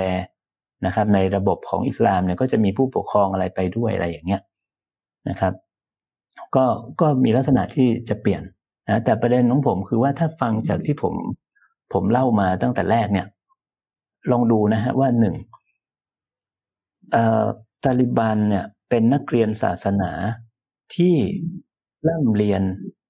นะครับตามสำนักเดลบันนะซึ่งไม่ใช่ซึ่งไม่ใช่ปัญหานะเพราะเอเชียใต้เนี่ยก็มีอันนี้อยู่แล้ว แล้วไม่ได้มีประเด็นอะไรเลย เรื่องความรุนแรงอะไรถูกไหมฮะ อันที่สอง step ที่สองคือ หลังจากนั้นเนี่ยกระโดดไปเรียนที่ค่ายผู้ลี้ภัยนะชายแดนปากีสถาน ถูกไหมฮะ ตรงนี้ ทำให้นักวิชาการบางคนบอกว่านี่มันกลายเป็นอะไรครับ neo Deoband เพราะมันมีเรื่องของสงครามเข้ามาเกี่ยวข้อง มันมีเรื่องของการผสมกับแนวคิดแบบวาฮาบี เป็นนีโอเดลบันละแต่ไม่ก็ไม่ได้หมายความว่าจะเออใช่ไหมฮะ หลังจากนั้นเนี่ย ลองคิดดูนะฮะว่าหลังจากที่สงครามอัฟกานิสถานจบนะกลุ่มนี้ก็กลับมาใช้ชีวิตอยู่ในอัฟกานิสถานต่อเนื่องมาจนถึงปัจจุบัน เนี่ยในช่วงเนี้ยที่ผมหมายถึงว่าตั้งแต่ในทศวรรษ 90 มาจนถึงปัจจุบันเนี่ยตาลิบันได้ซึมซับหรือว่าได้เรียนหรือว่าได้มีแนวคิดไหนที่ที่ที่มีอิทธิพลต่อต่อความคิดของตาลิบันบ้างซึ่งมันอาจจะไม่ใช่นีโอเดลบันแล้ว ใช่ไหมครับ มันอาจจะเป็นแนวคิดแบบแบบอิสลามสายใดสายหนึ่งที่ไม่ใช่นีโอเดลบันแล้วตาลิบันถึง ถึงออกมา แสดงท่าทีที่เปลี่ยนไป นั่นอาจจะหมายความว่าในระดับอุดมการณ์ความคิดนะฮะเขาอาจจะเขาอาจจะปรับเปลี่ยนไปแล้วก็ได้ถูกไหมฮะอาจจะปรับเปลี่ยน แต่สิ่งหนึ่งที่ชัดเจนสำหรับตาลิบันคือว่าอัฟกานิสถานต้องใช้ระบอบอิสลามในการปกครองเท่านั้น แต่ว่าอาจจะไม่ได้เหมือนกับเมื่อก่อนในสมัยที่ตาลิบันเรืองอำนาจ นะฮะซึ่งตรงนี้รัฐบาลอัชรัฟกานี่หรือคนอัฟกันก็ไม่ปฏิเสธอยู่แล้วนะเพียงแต่ว่ามันอาจจะต้องต้องดูที่เหมาะสมนะอันนี้อันนี้คือคำถามที่หนึ่งที่ผมคิดว่า วันนี้เราเห็นแล้วแหละว่าตาลิบันเนี่ยเปลี่ยนไปมากนะครับ เรื่องเกมการทูตระหว่างประเทศ ยุทธศาสตร์ การเดินหมากภายในประเทศเนี่ยเปลี่ยนไปหมดเลยเยอะแยะมากมาย แต่สิ่งที่ผมจะชวนให้คิดคือว่าในระดับ ของอิทธิพลนะทางความคิดนะครับ หรือแนวทางอุดมการทางศาสนาเนี่ยนะครับ อาจจะอาจจะมีลักษณะของการปรับปรับตัวไปแล้วก็ได้นะครับ อันนี้อันนี้อันที่หนึ่งนะอันที่สองเนี่ยเรื่องของอะไรนะฮะคำถามคืออะไรนะเอ่อบางสำนักข่าวในไทยหรือหลายคนเข้าใจว่าตาลิบันเป็นกลุ่มก่อการร้ายอะไรเงี้ยครับอาจารย์ครับครับ คือเรื่องของของการก่อการร้ายเนี่ยมันมีนิยามปัญหาเยอะแยะมากมายเลย แต่สุดท้ายแล้วเนี่ย มันอยู่ที่ว่าใครจะนิยามใครให้เป็นผู้ก่อการร้าย แล้วเราจะเลือกที่จะเชื่อใครนะในกรณีของตาลิบันเนี่ยนะครับ ถ้าเราฟังจากสื่อฟังจากอะไรเนี่ยนะฮะดูเหมือนว่ากลุ่มตาลิบันเนี่ย จะเป็นกลุ่มก่อการร้ายนะฮะแน่นอนว่าสำหรับตาลิบันเองเขาไม่ได้มองว่าเขาเป็นกลุ่มก่อการร้าย แต่เขามองว่าเขาคือรัฐบาลที่เคยมีอำนาจมาก่อน แล้วต้องการที่จะทวงคืนอำนาจนั้นเขาเป็นคนที่ถูกนะเน้นมองในสายตาเขานะนะถูกถูกถูกถูกป้นอำนาจไป จากจากจากตัวแสดงภายนอกใช่ไหมวันนี้เพราะฉะนั้นวันนี้เราจึงเห็นอะไรครับ ข้อตกลงระหว่างสหรัฐอเมริกากับตาลิบัน โดยระบุนะครับ ว่าโอเคฝ่ายหนึ่งคือ United States of America แต่อีกฝ่ายหนึ่งคือเขาใช้คำว่า Islamic Emirate of Afghanistan อ่าซึ่งซึ่งซึ่งเอ่อซึ่งเขาใช้คำว่าอะไรฮะ ซึ่งสหรัฐอเมริกาไม่ยอมรับนะในในตัวข้อตกลงนะซึ่งสหรัฐอเมริกาไม่ยอมรับในฐานะที่เป็นรัฐนะหรือที่รู้จักกันในชื่อตาลิบัน นะฮะเขาก็ยังมองตัวเขาเป็น Islamic Emirate of Afghanistan นะทีนี้ประเด็นก็คือว่าเเรื่องของการอมองว่าตาลิบันเป็นกลุ่มก่อการร้ายเนี่ยถ้าเรามองจากสหรัฐอเมริกาเนี่ยนะฮะอเมริกาเนี่ยต่อสู้กวาดล้างไล่ล่า ใช้ปฏิบัติการนะครับ โจมตีตาลิบันเสมือนกับว่าตาลิบันเป็น กลุ่มก่อการร้ายในบัญชีหลายและลิสต์ของสหรัฐอเมริกาถูกไหมฮะแต่ถ้าไปดูจริง ๆ แล้วอเมริกาไม่ไม่ได้ขึ้นบัญชีกลุ่มตาลิบันให้เป็นกลุ่มก่อการร้ายของตัวเองนะฮะครับ โอเค อเมริกาเอาไปใส่ไว้ใน list ของเอ่ออะไรนะ กลุ่มที่จะต้องจัดจะต้องสกัดกั้นเส้นทางการเงินเหมือนกับกลุ่มก่อการร้ายอื่นๆนะแต่ตัว ตัวบัญชีก่อการร้ายไม่มีไม่มีขึ้นว่าว่าเอ่อตาลิบันเป็นกลุ่มก่อการร้ายแล้วอเมริกาก็ไม่มีนโยบายในการเจรจากับผู้ก่อการร้าย แต่อเมริกาเจรจากับตาลิบันถูกไหมฮะคราวนี้มันมีประเด็นทางการเมืองครับ เขาบอกว่ามันเป็นเหตุผลทางการเมืองจริง ๆ นะฮะคล้ายกับคล้ายกับคล้ายกับกรณีที่สหรัฐอเมริกาไปติดอาวุธให้กับ กลุ่มเคิร์ด YPG ทางเหนือของซีเรียเนี่ยนะครับ ใช่ไหมฮะ ซึ่งเคิร์ด YPG เนี่ย ตุรกีมองว่าเป็นกลุ่มก่อการร้ายแล้วเคิร์ด YPG เนี่ยเป็นส่วนหนึ่งของเคิร์ด PKK ในทางใต้ของตุรกี อเมริกาขึ้นบัญชีกลุ่ม PKK ว่าเป็นกลุ่มก่อการร้าย แต่ว่า สนับสนุนกลุ่ม YPG มองว่ากลุ่มพวกนี้เป็นกลุ่มที่ตอนหลังเปลี่ยนชื่อเป็นเป็นกลุ่มประชาธิปไตยอะไรสักอย่างเนี่ยอันนี้ก็เหมือนกัน ก็เป็นเหตุผลทางการเมืองอย่างหนึ่ง อเมริกาขึ้นบัญชีกลุ่ม TTP TTP คือตาลิบันตาริกปากีสถาน ว่าเป็นกลุ่มก่อการร้ายนะแต่ไม่ขึ้นบัญชีกลุ่มตาลิบันว่าเป็นกลุ่มก่อการร้าย นะมันมันหมายความว่าไงครับอันนี้เป็นเหตุผลทางการเมือง อันที่หนึ่งคืออผมคิดว่าตาลิบันเนี่ยนะครับเขาเป็นคนกลุ่มใหญ่ในประเทศ อัฟกานิสถานโอกาสที่จะไปปราบปรามพวกนี้หมดเนี่ยเออก็ยาก อันที่สองคือตาลิบันเนี่ยเป็นชาวปัชตุนและเป็นกลุ่มชาติพันธุ์เดียวกับชาวปัชตุนใน ปากีสถานที่อยู่บริเวณชายแดนเพราะพออเมริกาเข้าไปโค่นตาลิบันเนี่ยนะฮะตาลิบันก็หนีเข้าไปอยู่ในอัฟกานในปากีสถานนะครับ ถ้าสมมุติว่าไปบอกว่าพวกนี้เป็นกลุ่มก่อการร้ายใช่ไหมฮะนะฮะแล้วก็ไปขอความร่วมมือจากปากีสถานให้ปราบปรามพวกนี้ในฐานะที่เป็นกลุ่มก่อการร้ายเนี่ยนะปากีสถานก็เองก็ผมคิดว่าก็คงจะ ลำบากใจอืมนะครับครับไอ้ตัวนี้ก็อาจจะเป็นอีกเหตุผลหนึ่งนะครับ ที่ผมคิดว่าสหรัฐอเมริกาเนี่ยหรือก็อาจเป็นไปได้ว่าอเมริกาเนี่ยนะฮะคือก็มองแล้วว่าวันหนึ่งเนี่ยตาลิบันอาจจะกลับมา มีอำนาจนะแล้วในอดีตตอนที่สมัยที่ตาลิบันเรืองอำนาจอยู่เนี่ย อเมริกากับตาลิบันก็มีการ พูดคุยกันนะฮะมีการพูดคุยกันเรื่องธุรกิจอยู่นะครับ แต่อาจจะไม่คืบหน้าไม่ประสบความสำเร็จเท่าที่ควร เพราะฉะนั้น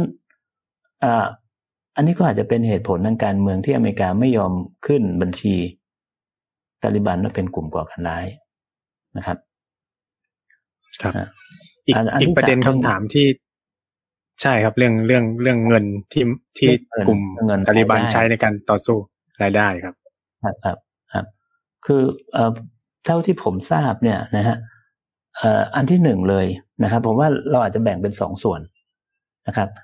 ครับ รายได้ที่ที่ที่ที่เกิดขึ้นนะภายในอัฟกานิสถาน กับรายได้เงินที่มาจากข้างนอก เงินที่มาจากข้างนอกนะฮะหลายคนมักจะมักจะมองว่าตาลิบันเนี่ย มีรายได้อยู่สองทาง แค่นั้นเอง หลักๆนะหนึ่งก็คือการขายค้าฝิ่น ค้าฝิ่นนะค้าค้าฝิ่นแล้วก็ยาเสพติด ใช่ไหมฮะเรียกค่าไถ่อะไรต่างๆ นะฮะแต่จริง ๆ แล้วตาลิบันเนี่ยนะครับ เคยมีนักวิเคราะห์นะฮะแล้วก็ข้อมูลทางการของ ถ้าผมจำไม่ผิดนะอาจจะเป็นของยูเอ็นด้วยนะเขาบอกว่าตาลิบันเนี่ย มีรายได้ ปีละสองสองสามร้อยล้าน US ดอลลาร์เหมือนกันนะฮะมาจากไหนฮะ มันไม่ใช่แค่การค้าฝิ่นนะฮะอะไรอย่างเดียวนะครับ แต่ว่าตาลิบันเนี่ยเขาสามารถที่จะจัดเก็บภาษีภายในเขตอิทธิพลของเขาด้วย ภายในเขตอิทธิพลของเขาด้วยนะฮะอย่างเช่น ธุรกิจโทรคมนาคมที่จะไปทำในเขตอิทธิพลของเขาเนี่ยนะไม่จ่ายภาษีให้กับรัฐบาลอัฟกานิสถาน อย่างเดียวนะ ต้องจ่ายให้กับตาลิบันด้วย ธุรกิจที่เป็นการเกษตรและอื่นๆ เนี่ยนะคนก็จะต้องจ่ายให้กับตาลิบันด้วย แต่ทีนี้สื่อต่างชาติเนี่ย ก็จะไปนำเสนอว่านี่คือค่าคุ้มครอง แต่ว่าในความเป็นจริงมันคือการบริหารจัดการภายในของเขานะฮะครับอันนี้ก็เป็นรายได้ส่วนหนึ่งนะส่วนรายได้ส่วนที่ส่วนที่สองเนี่ย รายได้ส่วนที่สองเนี่ยนะครับ มาจากต่างประเทศนะมาจากการระดมทุน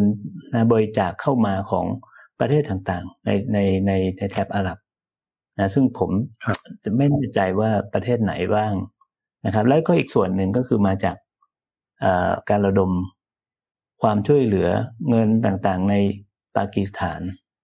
อันนี้อันนี้ตามข้อมูลที่ที่ที่เคยเคยอ่านเจอนะครับ ครับแล้วอีกอีกอีกส่วนหนึ่งเนี่ย อีกส่วนหนึ่งเขาบอกว่า แม้กระทั่ง แม้กระทั่ง แม้กระทั่งตัวเจ้าหน้าที่ของรัฐบาลอัฟกานิสถานเองเนี่ย ก็ยังต้องจ่ายเงินให้กับตาลิบันเลยนะเป็นค่าผ่านทาง หรือเป็นค่าอำนวยความสะดวก หรือบางบางบางบางธุรกิจหรือบางกิจกรรมที่เป็นกิจกรรมคอร์รัปชันนะใต้ดินอะไรอย่างเงี้ย ที่รัฐบาลอัฟกานิสถานต้องจ่าย เพื่อแลกกับความสะดวกอะไรบางอย่างเนี้ยก็จะมีอยู่ เพราะฉะนั้นนี่คือรายได้ของตาลิบันครับครับ ก็จริง ๆก็คือก็ค่อนข้างสอดคล้องกับข้อมูลที่ผมหาดูมาเหมือนกันครับ จริง ๆ ถ้าคุณผู้ฟังอยากอ่านประเด็นเรื่องเกี่ยวกับรายได้เดี๋ยวกลุ่มตาลิบันอย่างละเอียดผมแนะนำหนังสือนะครับ เล่มหนึ่งชื่อว่า The Taliban at War นะครับ ปีเอ่อ 2001 ถึง 2018 เพิ่งหนังสือเพิ่งออกเมื่อปี 2019 เนี่ยเขียนโดยแอนแอนโทนิโอนะครับซึ่งเขาจะอธิบายละเอียดมากถึงวิวัฒนาการของกลุ่มตาลิบัน หลังจากสหรัฐอเมริกาเข้ามารายได้มาจากไหนอะไรอย่างเงี้ยครับ คือจริง ๆ รายได้จำนวนเยอะมากครับ เข้ามาจากการเก็บภาษีภายใน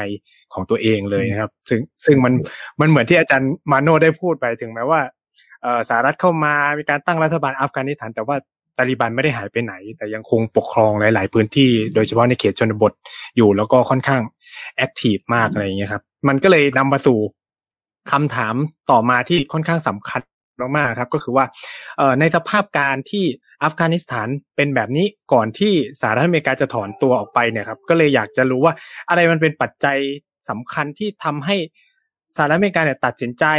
ถอนทหารนะครับ แล้วก็มีคุณผู้ฟังเนี่ย ฝากถามมาด้วยนะครับ ชื่อคุณบุษราพรนะครับ ถามว่าทำไมอเมริกาไม่ได้จัดการตกลุ่มตาลิบันให้ให้หมดไปเลยอะไรเงี้ยครับ ซึ่งซึ่งซึ่งมันก็น่าสนใจนะครับ เพราะว่าอย่าง ตัวผู้อำนวยการซีของสหรัฐอเมริกาเองอย่างวิลเลียมเบิร์นเนี่ยเขาก็พูดก่อนที่สหรัฐอเมริกาจะถอนทหารว่ากับคณะกรรมการข่าวกองของวุฒิสภาก็บอกว่าการที่สหรัฐถอนทหารออกเนี่ยมันมีความเสี่ยงต่อประเด็นเรื่องการก่อการร้ายที่อาจจะฟื้นคืนชีพในภูมิภาคนี้ด้วยอะไรเงี้ยครับ ก็เลยอยากจะถามอาจารย์ว่าอะไรมันเป็นปัจจัยชี้ขาดจริงๆว่าเออสหรัฐอเมริการู้สึกว่าตัวเองต้องออกมาแล้วอะไรเงี้ยครับ ครับ คือผมผมมองอย่างนี้นะอันที่หนึ่งเลยเนี่ย มันอาจจะเป็นระดับนโยบายใหญ่ของสหรัฐอเมริกา ต่อทางด้านการทหารของอเมริกาในต่างแดนเลยนะเพราะว่าในช่วงเวลานี้เองเนี่ยนะครับเราก็จะเห็นข่าวว่าสหรัฐอเมริกาก็เตรียมที่จะออกจากอิรักเช่นกันนะฮะอเมริกาอาจจะประเมินดูแล้วว่าไอ้การคงทหารไว้ในสมรภูมิความขัดแย้งแบบนี้เนี่ยมันอาจจะได้ไม่คุ้มเสียแล้วก็ตกเป็นเป้าของการ จมตีอยู่เรื่อยๆด้วยนะครับ ในอิรักเนี่ยโดนถล่มหนักเลย ในอัฟกานิสถานเนี่ยฐานอเมริกา 20 กว่าปีที่ผ่านมาก็เสียชีวิตไป 2,000 กว่าคนนะฮะงบประมาณที่ใช้ไปเท่าไหร่รู้ไหมฮะ ประมาณผมเข้าใจว่าประมาณเจ็ดแสนถึงแปดแสนล้านเหรียญ US ดอลลาร์นะครับ แล้วลองเอาไปเทียบนะ มันมีตัวเลขก็คือว่าเทียบกับ ในสมัยที่สหรัฐอเมริกาสนับสนุนมุจัยดีนให้ทำสงครามกับอัฟกานิสถานเนี่ยช่วงนั้นประมาณสิบปีเนี่ยอเมริกาเสียงบประมาณประมาณสามพันกว่าล้าน US ดอลลาร์แต่ครั้งนี้ฮะมันเจ็ดแสนอะเจ็ดแสนกว่า มันมันมันเยอะมากเลยนะครับ เพราะฉะนั้นเอ่อมันก็อาจจะเป็นเหตุผลหนึ่งที่สหรัฐอเมริกาเนี่ยมองแล้วว่ามันได้ไม่คุ้มเสียนะครับ แล้วสิ่งที่เกิดขึ้นคืออะไร สิ่งที่เกิดขึ้นคืออะไรรู้ไหมฮะ อเมริกาคงทหารไว้ในอิรัก ในสมรภูมิความขัดแย้งตรงนั้นแล้วก็ถูกโจมตี แต่ปรากฏว่าในทางภูมิรัฐศาสตร์แล้วเนี่ย อิหร่านก็ยังขยายอิทธิพลอยู่ จีนก็ยังมีบทบาทเพิ่มมากขึ้นในตะวันออกกลาง เพราะอะไรคือประโยชน์ของสหรัฐอเมริกาตรงนั้น แทนที่เอาทหารออกมาจากตรงนั้นไม่เสี่ยง แล้วก็อาจจะ เอากองเรือออกไปตั้งในทะเลที่มันจะเซฟกว่า ถูกไหมฮะ เหมือนกันในกรณีของอัฟกานิสถานเนี่ย เอาทหารออกมาดีไหมนะครับ แล้วหรือว่าถ้าจะต้องการตั้งฐานตรงนั้นเนี่ย ไปตั้งในในในข้างๆอัฟกานิสถานได้ไหมไปตั้งในปากีได้ไหมนั่นจึงเป็นที่มาที่ผมคิดว่า เป็นที่มาของการที่สหรัฐอเมริกาโจไบเดนเนี่ย ขอปากีสถานว่าให้สหรัฐอเมริกาเข้าไปตั้งฐานในปากีสถานได้ไหม แต่แต่อะไรฮะ แต่เอ่อปากีสถานไม่ยอม แต่ปากีสถานไม่ยอมนะครับนี่พอมาในยุคของทัมเนี่ยนะครับ ผมผมก็เอ่ออย่างที่ผมเรียนไปว่าทัมเขาต้องการที่จะเอาออก เพราะการเอาทหารออกจากสหรัฐอเมริกาแล้วเคมว่าชนะเนี่ย มันคือผลงานอย่างหนึ่ง นะฮะทีนี้ผมอยากจะชวนคุยเรื่องของทามมิ่งช่วงระยะเวลาของการเอาทหารออกนะฮะครับ ตอนโดนัลด์ทรัมป์เนี่ยตกลงกับตาลิบันไว้ว่า หลังจากที่ประกาศข้อตกลงนี้ไปเนี่ย ภายในสิบสี่เดือนนะครับทหารอเมริกันและพันธมิตรจะออกจากอัฟกานิสถานให้หมดนะครับสิบสี่เดือนก็จะตรงกับวันที่หนึ่งพฤษภาที่ผ่านมา ใช่ไหมครับ แต่ปรากฏว่าเอ่อทำแพ้การเลือกตั้งทำแพ้มาเป็นโจไบเดนนะครับ โจไบเดนขึ้นมานะฮะแล้วก็บอกว่า เอ้ยหนึ่งพฤษภาเนี่ยไม่ทัน ไม่ทัน เลื่อนไปก่อน เลื่อนไปเป็นวันที่สิบเอ็ดเดือนเก้านะก็จะครบรอบยี่สิบปีเหตุการณ์ในเลเว่นถูกไหมฮะ ตรงนี้ในย่าความสำคัญมันคืออะไรผมว่าน่าสนใจนะ ถ้าสมมุติว่าโจไบเดนมาแล้วทำตามข้อตกลงนะครับ ที่ทำไว้กับตาลิบันในสมัยทัมเนี่ยอันนี้มันคือผลงานของทัมอะ มันคือผลงานของทัมอะ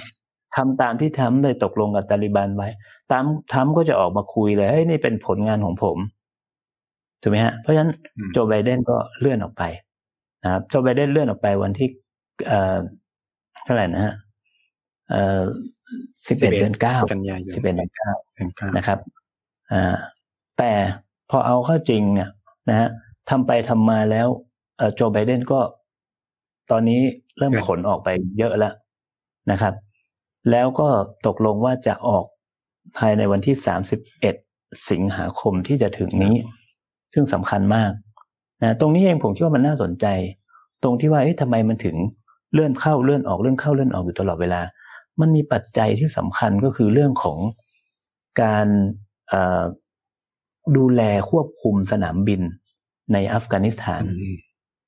ใช่ไหมครับ เพราะสำคัญสำหรับสถานทูตต่างๆ ที่เดินเข้าเดินออกสำคัญสำหรับอาจจะเป็น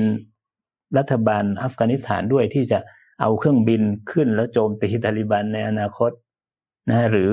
อื่นๆเหตุผลอีกมากมายเลยนะครับ แต่ตอนสมัยทำเนี่ยทำบอกไม่สนแล้วออกไม่ไม่ไม่สนว่าใครจะมาดูแลสนามบินหรือยังไงนะพอมาเป็นไบเดนเนี่ยนะครับไบเดนก็เฮ้ยมันมันมันน่าจะไม่ได้ปล่อยไว้ไม่ได้นะไบเดนก็เลยไปคุยกับตุรกี ว่าให้ตุรกีมาดูแลสนามบินได้ไหมนะครับ พอตุรกีตกลงปั๊บเนี่ยไบเดนรีบถอนออกเลย ก่อนกำหนดนะเป็นการถอนอย่างเร่งรีบด้วย แล้วเขาก็บอกว่าเป็นการถอนที่เงียบเหงามากนะถ้าไปดูประวัติศาสตร์สงครามสหรัฐอเมริกาเนี่ย จบสงครามโลกครั้งที่หนึ่งอเมริกาก็กลับอย่างอลังการ สงครามโลกครั้งที่สองนะก็กลับอย่างอลังการ สงครามอิรักในปี 2003 เนี่ย แล้วอเมริกาถอนออกในปี 2011 เนี่ย ก็มีพิธีนะครับ แต่ครั้งนี้เนี่ยไปแบบเงียบเหงา ซึ่งการออกจากอัฟกานิสถานแบบนี้เนี่ย นะครับเขาบอกว่ามันเหมือนกับก่อนที่สหรัฐอเมริกาเนี่ยหนีออกจากเวียดนาม เป็นลักษณะเป็นลักษณะของการรีบออกไปมากนะอันนี้อันนี้ก็เป็นเป็นประเด็นหนึ่งที่ผมคิดว่ามันน่าสนใจนะฮะคือผมก็ตั้งไว้สองสองประเด็นนั้นหนึ่งก็คือเป็นเรื่องของอ่า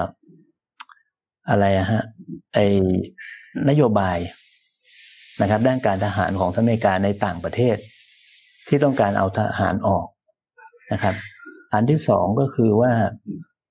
ในในอัฟกานิสถานเนี่ยนะครับ หลังจากที่บรรลุข้อตกลงกันเนี่ยตาลิบันก็ลุยหนักมากนะฮะลุยหนักมากครับนะครับ คือยังไงอะคือคือข้อตกลงระหว่างสหรัฐอเมริกากับตาลิบันเนี่ย มันเป็นข้อตกลงระหว่างสองฝ่าย มันไม่ใช่ระหว่างตาลิบันกับรัฐบาลอัฟกานิสถาน เพราะฉะนั้นเนี่ยลองนึกภาพตามนะฮะว่า อเมริกายังไม่ทันจะออกอะ แต่ตาลิบันเนี่ย ลุกเข้ามากินพื้นที่แปดสิบเปอร์เซ็นแล้วเอ่อแล้วถ้าสมมุติว่าตาลิบันสามารถยึดอำนาจได้ทั้งๆทที่อเมริกายังอยู่ตรงนั้นเนี่ย อเมริกาจะเอาหน้าไปไว้ที่ไหนฮะเพราะฉะนั้นเนี่ย ผมว่าอเมริกาคง ตอนแรกคงคิดว่าไม่คิดว่าตาลิบันเนี่ยจะลุกหนักขนาดนี้ แล้วตัวเองเนี่ยเตรียมที่จะออกตามกำหนด แล้วก็มามาเร่งออกก่อน เพื่อที่ว่าเฮ้ยไปแล้วนะ หลังจากนี้ถ้ามันเกิดอะไรขึ้นเนี่ยนะครับ ก็เป็นความความขัดแย้งภายในละใช่ไหมฮะนี่จึงนี่จึงเป็นเหตุผลที่ผมคิดว่า เมื่อไม่กี่วันที่ผ่านมาสหรัฐอเมริกาถึงเอาปฏิบัติการทางทหารเนี่ย ขึ้นโจมตีตาลิบันอีกครั้งหนึ่ง นะฮะอืมครับก็เป็นการละเมิดข้อตกลง ซึ่งไนท์ก็น่าจะมีข้อข้อมูลอยู่ครับ ครับก็จริง ๆก็คือ จริง ๆ ก็จะชวนอาจารย์คุยต่อ แต่ว่าเราเราได้เห็นหลาย ๆ สิ่งหลายอย่างนะครับ รวมถึงสัญญาณที่มันค่อนข้างเปลี่ยนแปลงไปไปเยอะพอสมควรในในเหตุการณ์ของอัฟกานิสถานเอ่อถ้าเราไปอ่านบทวิเคราะห์ก็มีคนวิเคราะห์คล้ายๆ กับที่อาจารย์วิเคราะห์เลยด้วยซ้ำว่าแบบ มันเป็น สิ่งที่สหรัฐไม่คาดคิดว่าก่อนที่ตัวเองจะถอนตัวออกไปตาลิบันจะสามารถลุกคืบได้มากขนาดนี้แล้วก็รวดเร็วโดยเฉพาะการประชิดเมืองใหญ่ๆ ทั้งสามเมืองหลัก แม้แม้ว่าจะยังไม่ล้อมคาบูล แต่ว่าเมืองอย่างกันดาหาเฮรัตหรือว่ารักค่าใช่ไหมครับ ที่ที่เป็นเมืองใหญ่ทั้งสิ้นแถมสำคัญกว่านั้นคือสามารถยึดด่านพรมแดนทั้งอัฟกานิสถานปากีสถาน หรือแม้กระทั่ง ระหว่างอัฟกานิสถานกับอิหร่านได้อะไรเงี้ยก็ก็ถือว่าเป็นสิ่งที่ค่อนข้างสร้างความหวาดวิตก ขณะที่ฝั่งรัฐบาลอัฟกานิสถานเองก็ต้องบอกว่าการรับมือนี่ก็ไม่ไม่ได้ทันท่วงทีนะครับล่าสุดประธานาธิบดีการนี่ก็เพิ่งจะออกมาพูดว่า ปัญหาที่มันเกิดขึ้นมันมาจากการที่สหรัฐอเมริกาเนี่ยก็ถอนตัวเร็วเกินไป โดยที่ไม่มีการพูดคุยกันก่อนอะไรเงี้ยครับเขาขนาดแผนที่เขาเขาเพิ่งจะนำเสนอแผนความมั่นคงกับรัฐสภาไปหลายคนก็วิจารณ์ว่าไม่มีรายละเอียดข้างในเลยมันเหมือนเป็นประมาณว่า ต้องการแสดงให้เห็นว่า ฉันมีความพร้อม แต่ว่าเออก็ถูกตาลิบันโจมตีว่ามันไม่มีอะไรข้างใน เพราะว่าจริง ๆ เราก็คืออาจจะสู้ไม่ได้อะไรเงี้ยครับอาจารย์ได้แอบพูดแล้วว่าแบบ การคืบหน้าของตาลิบันเนี่ยมันมีความสำคัญมาก ผมก็อยากจะถามอาจารย์ว่ามันมีนัยยะอะไรไหมกับการที่ตาลิบันเนี่ยพยายามยึดหัวเมืองเหล่านี้ แล้วก็วันก่อนเราเพิ่งเห็นข่าวว่ามีการโจมตีสนามบินด้วย แล้วก็มีการเข้าไปยึดสถานีโทรทัศน์บางส่วนด้วยเลยครับแต่มันมีความสำคัญยังไงต่อยุทธศาสตร์ในในอัฟกานิสถานครับ แล้วก็หลังจากเราก็อาจจะชวนมองไปไกลเลยก็ได้นะครับ ว่าหลังจากที่สหรัฐอเมริกาออกไปแล้วเนี่ย อัฟกานิสถานมันมันมันจะออกมาในรูปแบบไหน ถ้าให้อาจารย์จะลองทำนายดู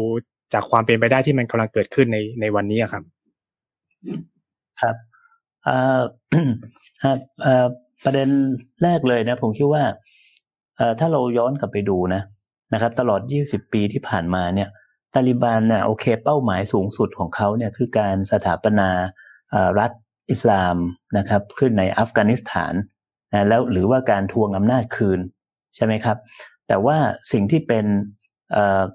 นะเป้าหมายของเขาของการต่อสู้ใน 20 ปีที่ผ่านมาเนี่ยนะครับเพื่อที่จะให้ไปถึงจุดนั้นเนี่ยมันมีอยู่สามข้อด้วยกันนะครับที่เขาต่อสู้มาโดยตลอดนะอันที่หนึ่งเลยก็คืออต้องการให้ทหารต่างชาติออกไปจากอัฟกานิสถานให้หมดถูกไหมครับ แล้วตอนนี้มันใกล้สำเร็จแล้วอีกนิดเดียวนะครับ อันที่สองเลยก็คือว่าต้องการให้รัฐบาลอัฟกานิสถานเนี่ยปล่อยตัวนักโทษตาลิบันที่ถูกรัฐบาลอัฟกานิสถานจับกลุ่มไปนะมีหลักพันหลักหมื่นคน ในขณะเดียวกันเนี่ยเจ้าหน้าที่อัฟกันเนี่ยก็ถูกก็อยู่ในการคุมขังของตาลิบันก็มีนะครับเขาจึงมีการแลกเปลี่ยนตัวนักโทษกันตลอดนะครับ ทีนี้สิ่งที่ตาลิบันให้ความสำคัญมากๆ คือว่า การทำยังไงก็ได้ให้รัฐบาลอัฟกานิสถานยอมปล่อยตัวตาลิบันออกมาอันนี้เป็นเงื่อนไขที่เขาเขาเรียกร้องมาโดยตลอดนะครับ อย่างล่าสุดเนี่ยเราก็เห็นว่าตาลิบันเนี่ยนะฮะเสนอแผนสันติภาพโดยเสนอหยุดยิงสามเดือนเพื่อแลกกับการให้รัฐบาลตาลิรัฐบาลอัฟกานิสถานปล่อยตัวประกันเจ็ดพันคนของปล่อยนักโทษเจ็ดพันคนของตาลิบันนะครับ แต่ว่าตกลงกันไม่ได้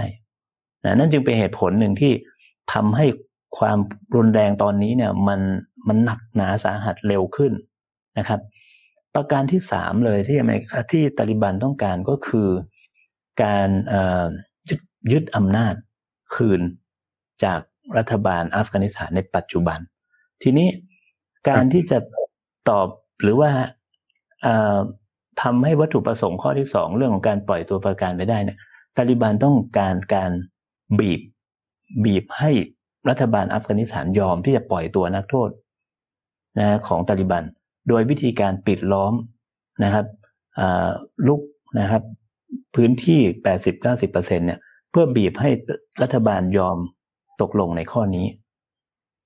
ครับนะนี่เป็นสิ่งที่นักวิเคราะห์เขามองกันนะครับ และอีกอย่างหนึ่ง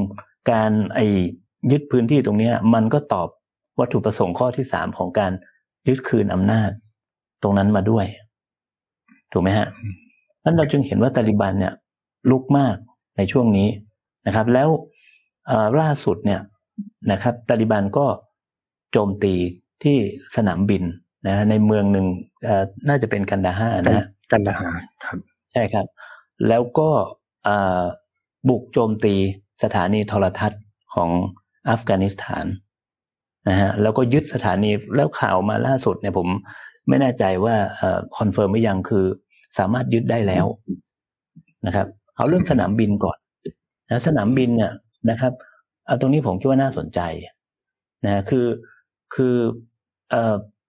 เมื่อไม่กี่วันที่ผ่านมาเนี่ยนะครับ ปรากฏว่ารัฐบาลอัฟกานิสถานเนี่ยก็ใช้สนามบินเนี่ยนะฮะเอาเครื่องบินขึ้นแล้วก็ถล่มนะฮะตาลิบันนะครับ ตรงนี้เองเนี่ยมันเลยทำให้ตาลิบันเห็นแล้วว่าถ้าไม่โจมตีสถานสนามบินให้เสียหายเนี่ยรัฐบาลอัฟกานิสถานก็จะเอาเครื่องบินขึ้นมา โจมตีเขาอีกนะรวมทั้งสหรัฐอเมริกาด้วยเพราะตาลิบันจึงมุ่งเป้าโจมตีไปที่สนามบิน เพื่อตัดนะยุทธวิธีตรงนี้ไปนะครับทีนี้น่าสนใจตรงที่ว่า เอ๊ะ ถ้าเราย้อนกลับมาดูท่าทีของตุรกีที่จะเข้ามาดูแลสนามบินเนี่ย ผมคิดว่าถ้าเรากลับไปอ่านนะ อ่านในข้อตัวข้อตกลงระหว่างสหรัฐอเมริกากับกับตาลิบันที่มันระบุชัดเจนว่าทหารต่างชาติอเมริกาแล้วพันธมิตรจะต้องออกไปเนี่ย มันมันรวมถึงนาโตแล้วก็รวมถึงตุรกี ดังนั้นการที่ตุรกีจะคงทหารต่อเนี่ย มันก็เท่ากับว่าตุรกีก็อยู่ในข่ายที่ละเมิดข้อตกลงด้วย ถูกไหมฮะ นั่นจึงเป็นที่มาว่าผมไม่ได้มองว่าตุรกีกับตาลิบันมีปัญหากันนะ เพราะว่าการเข้าไปของตุรกีในนามนาโตเนี่ยเขาไม่ได้ไปปฏิบัติการสู้รบในในอัฟกานิสถาน แต่เขาไปทำหน้าที่ด้านอื่น ด้านเทรนนิ่งด้านอะไรต่ออะไร ถูกไหมฮะ แต่ประเด็นคือเอ่อตาลิบันเนี่ย นะ ก่อนหน้านี้บอกว่าเฮ้ยตุรกี เราไม่ได้มีปัญหากัน แล้วไม่อยากมีปัญหากับตุรกีด้วย ตุรกีช่วยออกไปก่อนได้ไหมออกไปก็คือพูดง่ายคือออกไปให้มันตามข้อตกลงก่อน เสร็จแล้วจะกลับเข้ามาใหม่เนี่ย ค่อยว่ากันมาเป็นความร่วมมือระหว่างเอ่ออะไรฮะอิสลามิกเอมิเรตออฟอัฟกานิสถานภายใต้ตาลิบันกับรัฐบาลตุรกีนะแล้วแทนที่จะส่งทหารมาเนี่ย ส่งพวกเอนจิเนียริงอะไรมาได้ไหมนะ ส่งส่งวิศวะช่างอะไรมาแทนที่จะเป็นทหาร อันนี้เป็นความร่วมมือในอนาคตอันนี้ประเด็นเรื่องสนามบินผมว่ามันมันน่าสนใจ แล้วถ้าถ้าสมมุติว่าตุรกีเนี่ยนะครับ รับไม้ต่อจากสหรัฐอเมริกาในการดูแลสนามบินในอัฟกานิสถานเนี่ย โอกาสที่จะต้องเผชิญหน้ากับตาลิบันเนี่ยนะก็มีสูงถูกไหมครับ หรือไม่งั้นตุรกีก็ต้อง เอ่อ แสดงบทบาทโดยการไม่ไม่ยอมให้รัฐบาลอัฟกานิสถานเนี่ย เอาเครื่องบินขึ้นโจมตีตาลิบัน อืมอันนี้คือสิ่งที่ผมคิดว่าน่าติดตามนะฮะอีกประเด็นหนึ่งเรื่องของอะไรนะฮะสถานีโทรทัศน์สถานีโทรทัศน์ครับคือคืออย่างนี้นะพอดีผมมีเพื่อนนะครับ ที่เขาเกาะติดนะกับการรายงานข่าว ของอัฟกานิสถานของปากีสถานในภาษาท้องถิ่น ในภาษาพัชตุนบ้างในภาษาอะไรบ้างเนี่ยเขามีความเชี่ยวชาญเรื่องภาษาเนี่ยเขาก็จะส่งข่าวนะมาให้เรื่อยๆ ว่ามันมีการข่าวอะไรยังไงบ้าง นะ ปรากฏว่าประเด็นหนึ่งที่น่าสนใจคือมันมีการทำเขาเรียกว่าสงครามข้อมูลข่าวสารกันนะครับโดยสื่อของอัฟกานิสถานเนี่ยนะเขาบอกว่าพยายามที่จะเอ่ออะไรอะโจมตีตรงนั้นตรงนี้แล้วก็โยนความผิดไปให้กับตาลิบันนะฮะเป็นการสร้างสร้างสร้างภาพแบบนี้ขึ้นมา อันนี้เราก็ไม่รู้ข้อเท็จจริงนะฮะหรือแม้แต่มีข่าวว่าตาลิบันเนี่ยออกมาแถลงการนะบอกว่าไอ้การโจมตีมัสยิดโรงพยาบาลอะไรต่างๆ ที่เกิดขึ้นเนี่ย รัฐบาลอัฟกานิสถานต้องรับผิดชอบ แต่ปรากฏว่าไอ้ข่าวสารพวกนี้เนี่ย มันไม่ถูก มันไม่ถูกนำเสนอในสื่อกระแสหลักเพราะฉะนั้นเนี่ย ยุทธศาสตร์ตอนนี้ผมคิดว่าสำหรับตาลิบันคือว่า ถ้ามันเป็นอย่างอย่างที่การข่าวเขาเล่ามาแบบนี้เนี่ย ยุทธศาสตร์ของตาลิบันหลังจากนี้คือการบุกยึดสื่อ ควบคุมสื่อแล้วก็นำเสนอข้อมูลอีกด้านหนึ่งให้กับคนอัฟกานิสถานนะว่ามันเกิดอะไรขึ้น อันนี้ก็เป็นสงคราม ข่าวสารจิตวิทยาที่ผมคิดว่าตอนนี้กำลังสู้กันหนักพอสมควรนะครับทีนี้หลังจากที่สหรัฐอเมริกาถอนออกไปประเด็นนี้เนี่ยเออมันอันอันที่หนึ่งเลยความเป็นไปได้หนึ่งเลยนะ ผมคิดว่า สงครามกลางเมืองนะสงครามกลางเมืองอาจจะเกิดขึ้นแบบหนักหน่วงนะฮะแล้วก็คงการที่ ฝ่ายหนึ่งฝ่ายใดจะชนะแบบเบ็ดเสร็จเด็ดขาดเนี่ย คงเป็นไปได้ยากนะฮะตาลิบันก็คงจะไม่ได้ชนะนะฮะกินรวบทั้งหมดนะครับ เพราะว่าสหรัฐอเมริกาก็คงไม่ปล่อยให้รัฐบาลอัฟกานิสถานเนี่ยพ่ายแพ้อย่างราบคาบนะแล้วอัฟกานิสถานเนี่ยก็อาจจะมีตัวช่วยข้างนอกอีกนะครับอย่างเช่นประเทศอินเดียนะครับ ซึ่งตรงนี้เนี่ยไนซ์ก็จะขยายภาพได้ดีตอนหลังเนี่ยนะฮะ ใช่ไหมครับ อันนี้คือคือคือมันก็เป็นไปได้นะครับ แล้วสิ่งที่มันจะเกิดขึ้นคือว่ามันก็อาจจะกลับไปสู่บรรยากาศของยุค 90 ที่ประเทศอัฟกานิสถานหนึ่งประเทศมีสองรัฐบาลนะแล้วรัฐบาลของแต่ละชุดเนี่ยก็จะมีพันธมิตรของตัวเองอยู่ เหมือนในอดีต แต่วันนี้ประเด็นคือตาลิบันได้เดินเกมการเมืองระหว่างประเทศ ได้อย่างน่าสนใจ คือไปคุยกับจีนไว้แล้ว อืมครับ คุยกับรัสเซียไว้แล้วไปแล้ว พวกนี้คือพวกที่รับรองรัฐบาล Northern Alliance ในอดีตด้วยนะเพราะฉะนั้นเนี่ย วันนี้เนี่ยนะก็เป็นไปได้นะครับ ว่ามันจะเกิด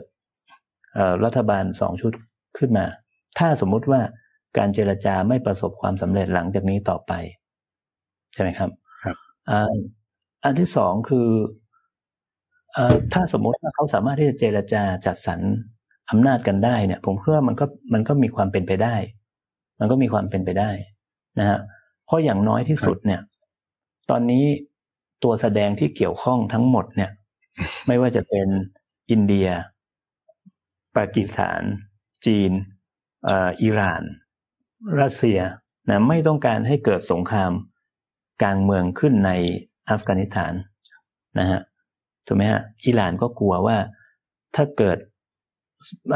กลุ่มไอเอสนะฉวยโอกาสในช่วงที่มันเกิดสงครามกลางเมืองตั้งฐานขึ้นมาเนี่ยอะกลุ่มไอเอสก็จะกลายเป็นปัญหาสำหรับอิหร่านด้วย จีนก็เช่นกันนะครับ จีนก็กลัวว่าไอเอสจะเข้าไปในเอเชียกลางนะครับไอเอสจะเข้าไปเชื่อมกับกลุ่มติดอาวุธอุยกูร์นะเพราะก่อนหน้านี้เนี่ยถ้าเราจำกันได้ประมาณสามปีที่แล้วนะ อุยกูร์เอ่อกลุ่มไอเอสเนี่ยนะฮะเขาบอกเลยบอกว่าจะจัดการกับจีน โดยการสนับสนุนอุยกูนี่แหละ แล้วก็ส่งอุยกูมามามามาโจมตีจีน เพราะจีนก็กลัวตรงนี้ จีนก็ไม่ต้องการให้มันเกิดสุญญากาศอำนาจขึ้นในอัฟกานิสถาน และจีนก็มองว่าตาลิบันนี่แหละ คือกลุ่มที่จะมีศักยภาพในการต่อสู้กับกลุ่มไอเอสไม่ใช่รัฐบาลอัฟกานิสถาน นะนอกจากนั้นยังมีเรื่องของโครงการเส้นทางสายใหม่อีกใช่ไหมครับ ที่จีนเนี่ยขยายจากปากีสถานเข้ามายังอัฟกานิสถานด้วยอัฟกานิสถานอ่าถ้าเกิดว่ามันมันมันมีปัญหาความไม่สงบเนี่ย โครงการของจีนตรงนี้ก็จะสะดุดไปด้วย ถูกไหมฮะครับปากีสถานก็เช่นกัน ถ้ามันเกิดสงครามกลางเมืองเนี่ย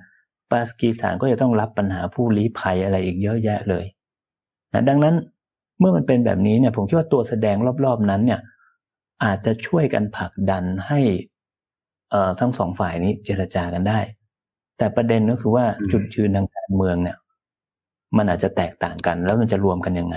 เพราะว่าตาลิบันยืนยันนะว่ายังไงต้องอัฟกานิสถานต้องปกครองโดยระบอบอิสลามนะครับครับ ส่วนในทางของฝ่ายอัชฟกานีเนี่ยเขาก็ไม่ปฏิเสธ นะว่าอัฟกานิสถานจะจะจะจะต้องเป็นระบอบอิสลาม เพียงแต่ว่าเขาต้องการระบบที่มันมันมีการเลือกตั้งมันมีเสรีภาพอะไรต่างๆนะเพราะฉะนั้นเนี่ยก็น่าจับตามองว่ามันจะเป็นไปได้ไหม ที่เขาจะสามารถที่จะสร้างระบบหรือรูปแบบการปกครองที่เป็นการแชร์อำนาจกัน ในลักษณะใดลักษณะหนึ่ง เช่น ตัวแทนของฝ่ายตาลิบัน หรือจัดสรรอำนาจตามกลุ่มชาติพันธุ์ต่าง ๆ ในอัฟกานิสถานเป็นไปได้ไหม คล้าย ๆ กับการจัดสรรอำนาจในเลบานอน หรือที่อื่นๆตาลิบันชาวปัชตุนมีตัวแทนของตัวเองเข้ามาร่วมในสภานิติบัญญัติใช่ไหมครับกลุ่มของพวก ชนเผ่าอื่นๆ แล้วก็มามามาร่วมกันอย่างเงี้ย เป็นไปได้ไหม แล้วก็เป็นเป็นเป็นเป็นประเทศที่ได้รับการสนับสนุนนะครับ จากนานาประเทศนะเป็นสมาชิกของ UN นะฮะอย่างเงี้ยเป็นไปได้ไหม ก็น่าติดตามฮะครับครับ จริง ๆ โมเดลที่สองเนี่ยคิดว่า ตัวแสดงต่างๆ ที่อยู่ข้างนอกอัฟกานิสถานโดยเฉพาะเพื่อนบ้านเนี่ยผมคิดว่าทุกคนมีความคาดหวังกับ อันโมเดลนี้หมดเลย แล้วก็ถ้าคุณผู้ฟังติดตามหรือได้ดูข่าวต่างประเทศจะเห็นว่า เอ่อไม่ว่าจะเป็นปากีสถานรัสเซีย หรือจีน หรือสหรัฐอเมริกาหรืออิหร่านเองมักจะพูดเสมอว่าอยากให้ทั้งสองทั้งรัฐบาลอัฟกานิสถานรวมถึงตาลิบันเนี่ยคุยกันพูดคุยกันนะครับ แล้วก็ผมอาจจะขอเสริมอาจารย์มาโนดนิดนึงเกี่ยวกับเรื่องเรื่องของของจีนนะครับ ก็คือเอ่อมันมีคนจำนวนมากเข้าใจว่าแบบเออจีนเนี่ยสนับสนุน ตาลิบันแบบเต็มตัวเพื่อจะให้เป็นรัฐบาลจริง ๆ แล้วก็คือเอ่อในในทัศนะของจีนก็คือทุกตัวแสดงเขาสนับสนุนหมด ถ้าสามารถจัดการกับกลุ่มกลุ่มก่อการร้ายได้ ไม่ว่าจะเป็นรัฐบาลอัฟกันหรือตาลิบันก็ตาม ซึ่งอาจารย์มาโนชก็พูดแล้วว่าแบบเขามีความเชื่อลึกๆว่าตาลิบันน่าจะช่วยเขาจัดการกับกลุ่มก่อการร้ายได้อะไรเงี้ยครับเพราะว่าก่อนหน้านี้ถ้าใครได้มีโอกาสตามข่าวก็จะรู้ว่าสถานทูตจีนที่ปากีสถานถูกโจมตีนะครับ ซึ่งกลุ่มที่ออกมายอมรับเนี่ยก็เป็นคือกลุ่ม ติร์กมินิสถานตะวันออก ซึ่งเป็นกลุ่มก่อการร้ายที่จีนมองว่าเป็นกลุ่มก่อการร้ายชาวอุยกูร์ที่อยู่ในอัฟกานิสถานนะครับ ก็ ก็ทำให้จีนก็มีความกังวลกับเรื่องนี้มากแล้ว เมื่อไม่นานมานี้ก็รถบัสใช่ไหมของคนงานจีนก็เพิ่งถูกโจมตี ซึ่งก็ยังหาไม่ได้ว่าใครใครเป็นคนกระทำแต่ว่าจีนก็มีความเชื่อว่าก็น่าจะเป็นกลุ่มก่อการร้ายเนี่ยก็ทำให้จีนยิ่งมีความก็คือค่อนข้างมีความ concern กับสิ่งที่กำลังเกิดขึ้นในอัฟกานิสถาน เพราะว่าอย่างที่อาจารย์มาโนชพูดเลยครับ ก็คือถ้ามันเกิดสภาวะของสุญญากาศทางการเมือง รัฐบาลอัฟกันกับตาลิบันรบกันเนี่ยมันมีโอกาสเป็นไปได้เลยที่ไอซิส จะกลับมาเติบโตได้อีกครั้ง ซึ่งซึ่งก็เป็นความกังวลของทั้งภูมิภาคนี้เลยก็ว่าได้นะครับ เช่นเดียวกันกับอินเดียเองก็กังวลมาก แล้วก็เอ่ออาจจะก่อนหน้านี้ผมได้คุยกับอาจารย์มโนอาจารย์มโนก็มีการพูดคุยว่ามันมีการเกิดขึ้นหรือรวมตัวกันเล็กนิดนึงกับเกี่ยวกับตาลิบันในในในอินเดียด้วยอะไรเงี้ยครับ ก็จริงๆอยากให้อาจารย์ลองพูดนิดนึงว่ามันมันมันจะมีความส่งผลยังไงต่อต่อต่อมุมมองของอินเดียต่อต่ออัฟกานิสถานนะครับ ครับครับ คือเอ่ออินเดียเนี่ยพูดถึงบทบาทของอินเดียก่อนนะว่าการที่อินเดียเข้าไปมีบทบาทในอัฟกานิสถานเนี่ยจริงๆก็ไม่ใช่เรื่องแปลกนะเพราะว่าในอดีตเนี่ยอัฟกานิสถานกับปากีสถานนะฮะเขาก็มีปัญหากันมาโดยตลอด ปัญหาเรื่องเอเขตแดน แนวเส้นดูรานนะฮะก็เป็นปัญหากันมาตลอดนะครับ ทีนี้พอมันเกิดเหตุการณ์ในอีเลเว่นเนี่ยนะครับสหรัฐอเมริกาเข้าไปโค่นตาลิบันเนี่ย นะก็หนีบอินเดียไปด้วย หนีบอินเดียไปด้วยนะครับ เพราะว่าอินเดียคือตัวเลือกที่ดีที่สุดของสหรัฐอเมริกา ทั้งตอนนั้นและตอนนี้นะฮะอินเดียมีปัญหากับปากีอยู่แล้ว เพราะฉะนั้นเนี่ยการเข้าไปมีอิทธิพลในอัฟกานิสถานเท่ากับไปล้อมปากีด้วย อินเดียมีปัญหากับจีนอยู่แล้ว ก็เอาไปสกัดกั้น อิทธิพลของจีนที่จะเข้ามาในอัฟกานิสถานเนี่ยโอ้มันเหมาะมากถูกไหมครับพอมาถึงวันนี้เนี่ยนะครับ อินเดียก็ลงทุนอะไรไปในอัฟกานิสถานเยอะแยะมากมายเลยนะครับ ในขณะที่จีนเองก็พยายามจะคุยกับรัฐบาลอัฟกานิสถานนะ แต่ผมคิดว่ารัฐบาลอัฟกานิสถานเกรงใจอินเดียเยอะนะฮะเอ่อคราวนี้จีนก็เลยไปคุยกับตาลิบันว่าก่อนหน้านี้นะ ก่อนหน้าที่จะเป็นข่าวใหญ่โตเนี่ยนะมาหลายปีแล้วสองสามปีแล้วนะไปคุยกับตาลิบันว่าเดี๋ยวจะสร้างถนนทางอะไรให้ในเขต ที่เป็นอิทธิอิทธิพลของจีนเออของตาลิบันเนี่ยก็ไปคุยกันแบบนั้นทีนี้อินเดียฮะอินเดียก็ไปลงทุนไปอะไรเยอะแยะมากมายเลยนะฮะพอมาในปัจจุบันเนี่ยความสำคัญของอินเดียยิ่งเพิ่มมากขึ้นเมื่อจีนต้องการที่จะแผ่เส้นทางสายไหมครอบเข้ามาในในอัฟกานิสถานใช่ไหมครับ อินเดียก็ต้องการที่จะต้องไปสกัดอิทธิพลตรงนั้นด้วย แต่ว่ายิ่งไปกว่านั้นเนี่ย ตอนนี้อินเดียก็กังวลนะฮะว่าถ้ากลุ่มตาลิบันขึ้นมามีอำนาจเนี่ย ไอกระแสของการการเติบโตของกลุ่มตาลิบันในที่อื่น ๆ มันจะเกิดขึ้นไหมนะฮะเพราะว่าอย่าลืมนะครับว่ากลุ่มตาลิบันเนี่ย อย่างที่ผมเรียนว่าเขามีมาตั้งแต่ทศวรรษหนึ่งเก้าเก้าศูนย์ละถูกไหมครับ คราวนี้ พอมาในปี 2007 เนี่ย เกิดตาลิบันในปากีสถานขึ้นมาอีกนะเป็นคนละกลุ่มกัน แต่ว่าตาลิบันในปากีสถานเนี่ยก็มีความเห็นอกเห็นใจตาลิบันในอัฟกานิสถานถูกไหมครับ ตอนนี้ข่าวมานะผมไม่แน่ใจว่าเป็นจริงเท็จแค่ไหนเนี่ยเขาบอกว่ามันอาจจะมีการเคลื่อนไหวตั้งกลุ่มตาลิบันในแคชเมียร์ขึ้นมานะเพื่อปลดปล่อยแคชเมียร์ออกจากการยึดครองของ อินเดียใช่ไหมแล้วไอ้ตาลิบันตรงนี้เนี่ยมันก็อาจจะไปเชื่อมโยงกับตาลิบันในส่วนอื่นๆ ซึ่งซึ่งอินเดียก็อาจจะต้องกังวลนะตรงนี้เป็นพิเศษด้วยนะฮะครับ ก็จริง ๆ ก็ค่อนข้างสอดคล้องกับข้อมูล เพราะว่าก่อนหน้านี้ไม่นานนะครับ อาจารย์ก็คือนายกนเรนทราโมดีเพิ่งนัดผู้นำในแคชเมียร์คุย ซึ่งผมคิดว่ามันน่าจะมีประเด็นเรื่องพวกนี้อยู่ด้วย เพราะว่าประเด็นเรื่องแคชเมียร์เนี่ยก็อินเดียเขานั่งกังวลกับเรื่อง กลุ่มก่อการร้ายที่มาจากภายนอกใช่ไหมครับ มันก็อาจจะมีความสอดคล้องกับสถานการณ์ในอัฟกานิสถานได้เหมือนกันนะครับ ก็จริง ๆ เวลาก็เลยมาเยอะมาก แต่ผมขอคำถามสุดท้ายนิดนึงครับ เพราะว่ามันน่าจะมีความสำคัญพอสมควรก็คือว่าทำไมเราในฐานะคนทั่วไปนะครับ หรือรัฐบาลไทยต้องสนใจเกี่ยวกับประเด็นปัญหาของอัฟกานิสถานด้วยครับ แม้ว่ามันเราจะไม่ได้มีพรมแดนติดกับประเทศนี้ครับอาจารย์ ครับ โอ้นี่เป็นคำถามที่น่าสนใจมากนะฮะ คืออย่างหนึ่งเลยเนี่ยนะครับ ปัญหาที่เกิดขึ้นในอัฟกานิสถานเนี่ยเราเห็นได้ว่ามันมีหลายมิติมาก ถูกไหมฮะการเมืองระหว่างประเทศมิติทางด้านความคิดทางศาสนา มิติทางด้านความรุนแรง การก่อการร้ายอะไรต่างๆเยอะแยะไปหมดเลยนะแล้วไอ้สิ่งต่างๆ เหล่านี้เนี่ยผมคิดว่าเราอาจจะต้องทำความเข้าใจแล้วว่า ใครเป็นใครอย่างที่ผมเรียนตอนตอนต้นนะนะว่า เอ๊ะถ้าสมมุติว่าเราไม่เข้าใจปัญหารากเหง้าของตาลิบันเนี่ยเราก็จะไม่รู้เลยว่าอยู่ๆทำไมคนถึงมองว่าตาลิบันเนี่ย มีความคิดที่สุดโต่งใช่ไหมฮะหลายคนจะมองแบบแบบนั้น แต่พอเราไปดูแล้วเนี่ยเราก็จะเห็นได้ว่ามันมีที่มาที่ไปนะอันนี้จะเป็นความเข้าใจที่ผมคิดว่าเออเราควรที่จะต้องศึกษาไว้ อันที่สองที่คนไทยต้องจับตา เพราะว่าอย่างน้อยที่สุดเรื่องของเหตุผลด้านความปลอดภัยในอัฟกานิสถานนะเผื่อว่าไทยต้องการที่จะเดินทางไปอัฟกานิสถาน ไปเที่ยวหรือไปอะไรเนี่ยการเข้าใจสถานการณ์ความขัดแย้งในพื้นที่บริบท วัฒนธรรมนะสังคมก็เป็นสิ่งจำเป็นถูกไหมฮะอันนี้ในประเด็นที่สามในที่ที่น่าสนใจมากเนี่ย ก็คือว่า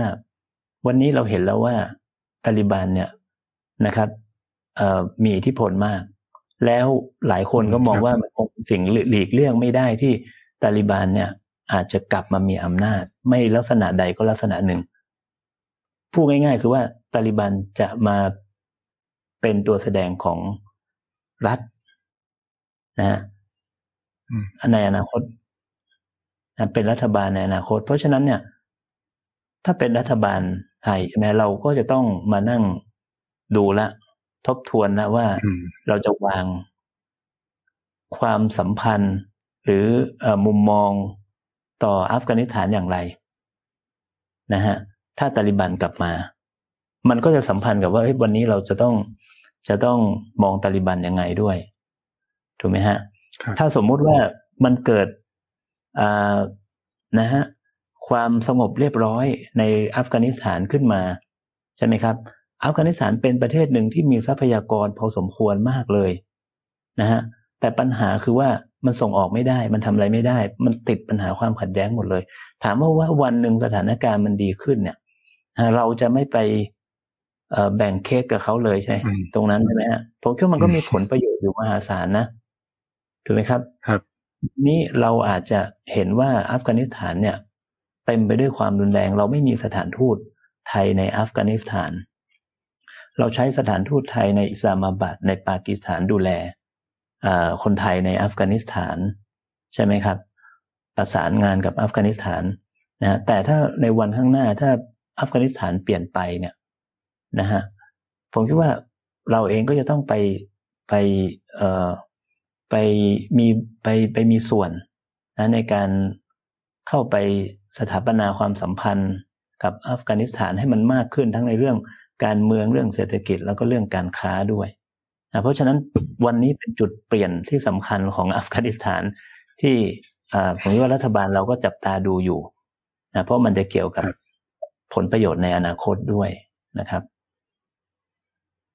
โอเคครับ ก็เดี๋ยวก่อนจะปิดกันผมเนื่องจากแบบมีหลายคนมากเลยครับ อยากให้สรุปว่าเออวันนี้มันมีประเด็นอะไรที่น่าสนใจ ก็จริง ๆ ผมชวนอาจารย์มาโนอารีคุยนะครับ เกี่ยวกับประเด็นเรื่องอัฟกานิสถาน คือผมตั้งใจตั้งชื่อว่าอัฟกานิสถานสมรภูมิไม่รู้จบเหตุผลสำคัญเพราะว่าตลอดประวัติศาสตร์ที่ผ่านมาของอัฟกานิสถานนะครับ โดยเฉพาะหลังสงครามเย็นเป็นต้นมาเนี่ยดินแดนแห่งนี้นะครับ ก็เผชิญกับ ความขัดแย้งมาโดยตลอด ไม่ว่าจะเป็นกลุ่มนักรบมูจาฮิดีนการเข้ามาของสหภาพโซเวียตนะครับ และประเด็นปัญหาที่กำลังเกิดขึ้นในปัจจุบันเนี่ยก็เกิดขึ้นจากเหตุการณ์นายวันวันที่สหรัฐเข้ามาต้องการเข้ามาจัดการกับกลุ่มอัลเคดานะครับ ในอัฟกานิสถานทำให้เกิดการล้มรัฐบาลตาลิบัน แล้วก็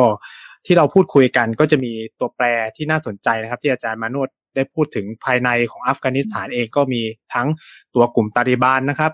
รัฐบาลอัฟกานิสถานที่แต่ก่อนนี้ก็คือกลุ่ม Northern a l l i หรือพันธมิตรทางเหนือนะครับชื่อเป็นมูจาฮิดีนเก่านะครับ แล้วก็จะมีกลุ่มมูจาฮิดีนที่ไม่ได้เข้าร่วมกับฝ่ายใด แล้วอีกฝ่ายหนึ่งที่อาจารย์ก็วิเคราะห์ไว้น่าสนใจก็คือ ตัวประชาชนชาวอัฟกานิสถานที่ยังไม่ได้ตัดสินใจเลือกข้างหรืออะไรอย่างชัดเจนก็จะมีส่วนทำให้ปัญหาความขัดแย้งเนี่ยคาราคาซังอยู่นะครับ ส่วนปัจจัยภายนอกเนี่ยก็ต้องบอกว่า ตัวแปรที่ใหญ่มากตัวแปรหนึ่งก็คือสหรัฐอเมริกาที่เข้ามาเอ่อเขาเรียกว่าเข้ามาปฏิบัติการในอัฟกานิสถาน และวันนี้ก็คือตัดสินใจ และว่าจะออกจากอัฟกานิสถานเพียงแต่ว่าการออกของสหรัฐอเมริกาเนี่ยมันไม่ได้เป็นไปอย่างที่ควรจะเป็น เช่น มันไม่มีการทำให้เขาเรียกว่าตัวแปรภายในของของอัฟกานิสถานมันสร้างความปองดองได้ก่อนครับ คือมันเป็นการตัดสินใจเพียงสองฝ่าย ระหว่างสหรัฐอเมริกากับตาลิบันเพื่อเพื่อจะเขาเรียกว่า ถอนตัวเองออกไปอย่างปลอดภัย ในขณะที่มันไม่ได้มีข้อตกลงระหว่างอัฟกานิสถาน รัฐบาลอัฟกานิสถานกับกลุ่มตาลิบันเลย เราก็เลยเห็นสภาพว่ามันเกิดการต่อสู้กันระหว่างกลุ่มตาลิบันและอัฟกานิสถานในวันนี้นะครับ ซึ่งนอกจากนี้เนี่ยก็ยังมีตัวแปรอื่นๆ ไม่ว่าจะเป็นรัสเซียนะครับ ที่วันนี้ถ้าใครตามข่าวก็จะเห็นว่ารัสเซียมีการส่งทหารเข้าประชิดพรมแดนของ ฝั่งอัฟกานิสถานไม่ว่าจะเป็นในอุซเบกิสถาน หรือเติร์กเมนิสถานแหละเพราะเอ้ยในในทาจิกิสถานนะครับ เพื่อป้องกันความเป็นไปได้ที่อาจจะเกิดขึ้นระหว่างสงครามกลางเมืองที่มันมีความเป็นไปได้อย่างที่อาจารย์มานุษเล่าให้ฟัง หรือแม้กระทั่งจีนเองเนี่ยก็เมื่อสัปดาห์ที่แล้วก็มีการคุยกันกับตัวแทนของกลุ่มตาลิบานนะครับ อินเดียเองเนี่ยก็เมื่อสัปดาห์ที่แล้วเนี่ยบินเคลนก็รัฐมนตรีต่างประเทศของสหรัฐอเมริกาเนี่ยก็เพิ่งเดินทางมาคุยกับ รัฐมนตรีต่างประเทศของอินเดีย แล้วก็ประเด็นที่สำคัญมากๆเลยก็คือเรื่องอัฟกานิสถานนะครับ อีกหนึ่งตัวแปรที่ตัดไปไม่ได้เลยนะคือปากีสถานนะครับ ซึ่งเป็นเพื่อนบ้านที่ใกล้ชิดกับอัฟกานิสถาน ซึ่งก็มีวัฒกรรมดูเดือดกันตลอดนะครับ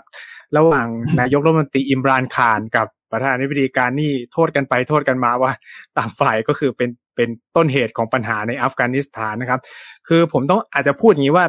เอ่อ พื่อให้เขาเรียกว่าให้ความชอบธรรมกับอัฟกานิสถานเอ้ให้ความชอบธรรมกับปากีสถานนิดหน่อยก็คือว่าปัญหาความขัดแย้งในอัฟกานิสถานเนี่ยปากีสถานรับผลกระทบเยอะที่สุดนะครับ ประชาชนปากีสถานเนี่ยเสียชีวิตเป็นจำนวนมากในสงครามกลางเมือง แล้วก็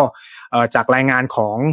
ยูนามานะครับซึ่งเป็นเขาเรียกว่า UN ใช่ไหมครับ UN ที่ไปปฏิบัติภารกิจในอัฟกานิสถานก็บอกว่ามีผู้ลี้ภัยจำนวนมากเลยอยู่อยู่ในปากีสถานด้วยนะครับ ที่ที่ต้องอพยพออกมาจากอัฟกานิสถานนะครับก็เราก็จะเห็นว่าเนี่ยมันมีความอิลุงตุงนางของตัวแปรเยอะแยะมากมายสำหรับในอนาคตสถานการณ์ในอัฟกานิสถานจะเป็นยังไงเนี่ยครับก็ต้องจับตาดูนะครับ โดยเฉพาะหลังวันที่ 31 สิงหาคมว่าสหรัฐจะออกไปไหมอย่างที่พูดไปแล้วออกไปแล้วมันจะเกิด อะไรขึ้นนะครับ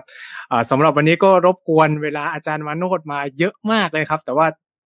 เป็นการไลฟ์สดที่มีคนฟังเยอะที่สุด ตั้งแต่เพจเราเคยทำมาที่หนึ่งร้อยกว่าคน ติดต่อกันต้องขอบคุณ คุณผู้ฟังทุกคนที่ติดตามนะครับ แล้วก็เอ่อยังไงก็ฝากผลงานของอาจารย์มานุอาลีด้วยนะครับ อาจารย์มีเพจ ชื่อว่ามานุอาลีเพจติดตามสถานการณ์โลกมุสลิมนะครับ เอ่อซึ่งก็มี บางทีอาจารย์ก็จะแชร์ข้อมูลข่าวสารที่น่าสนใจตลอดเวลานะครับ ยังไงสับวันนี้รายการพูดทั้งโลกแล้วก็ขอสวัสดีอาจารย์มาโนแล้วก็คุณผู้ฟังทุกคนด้วยนะครับ ครับ สวัสดีครับยินดีครับ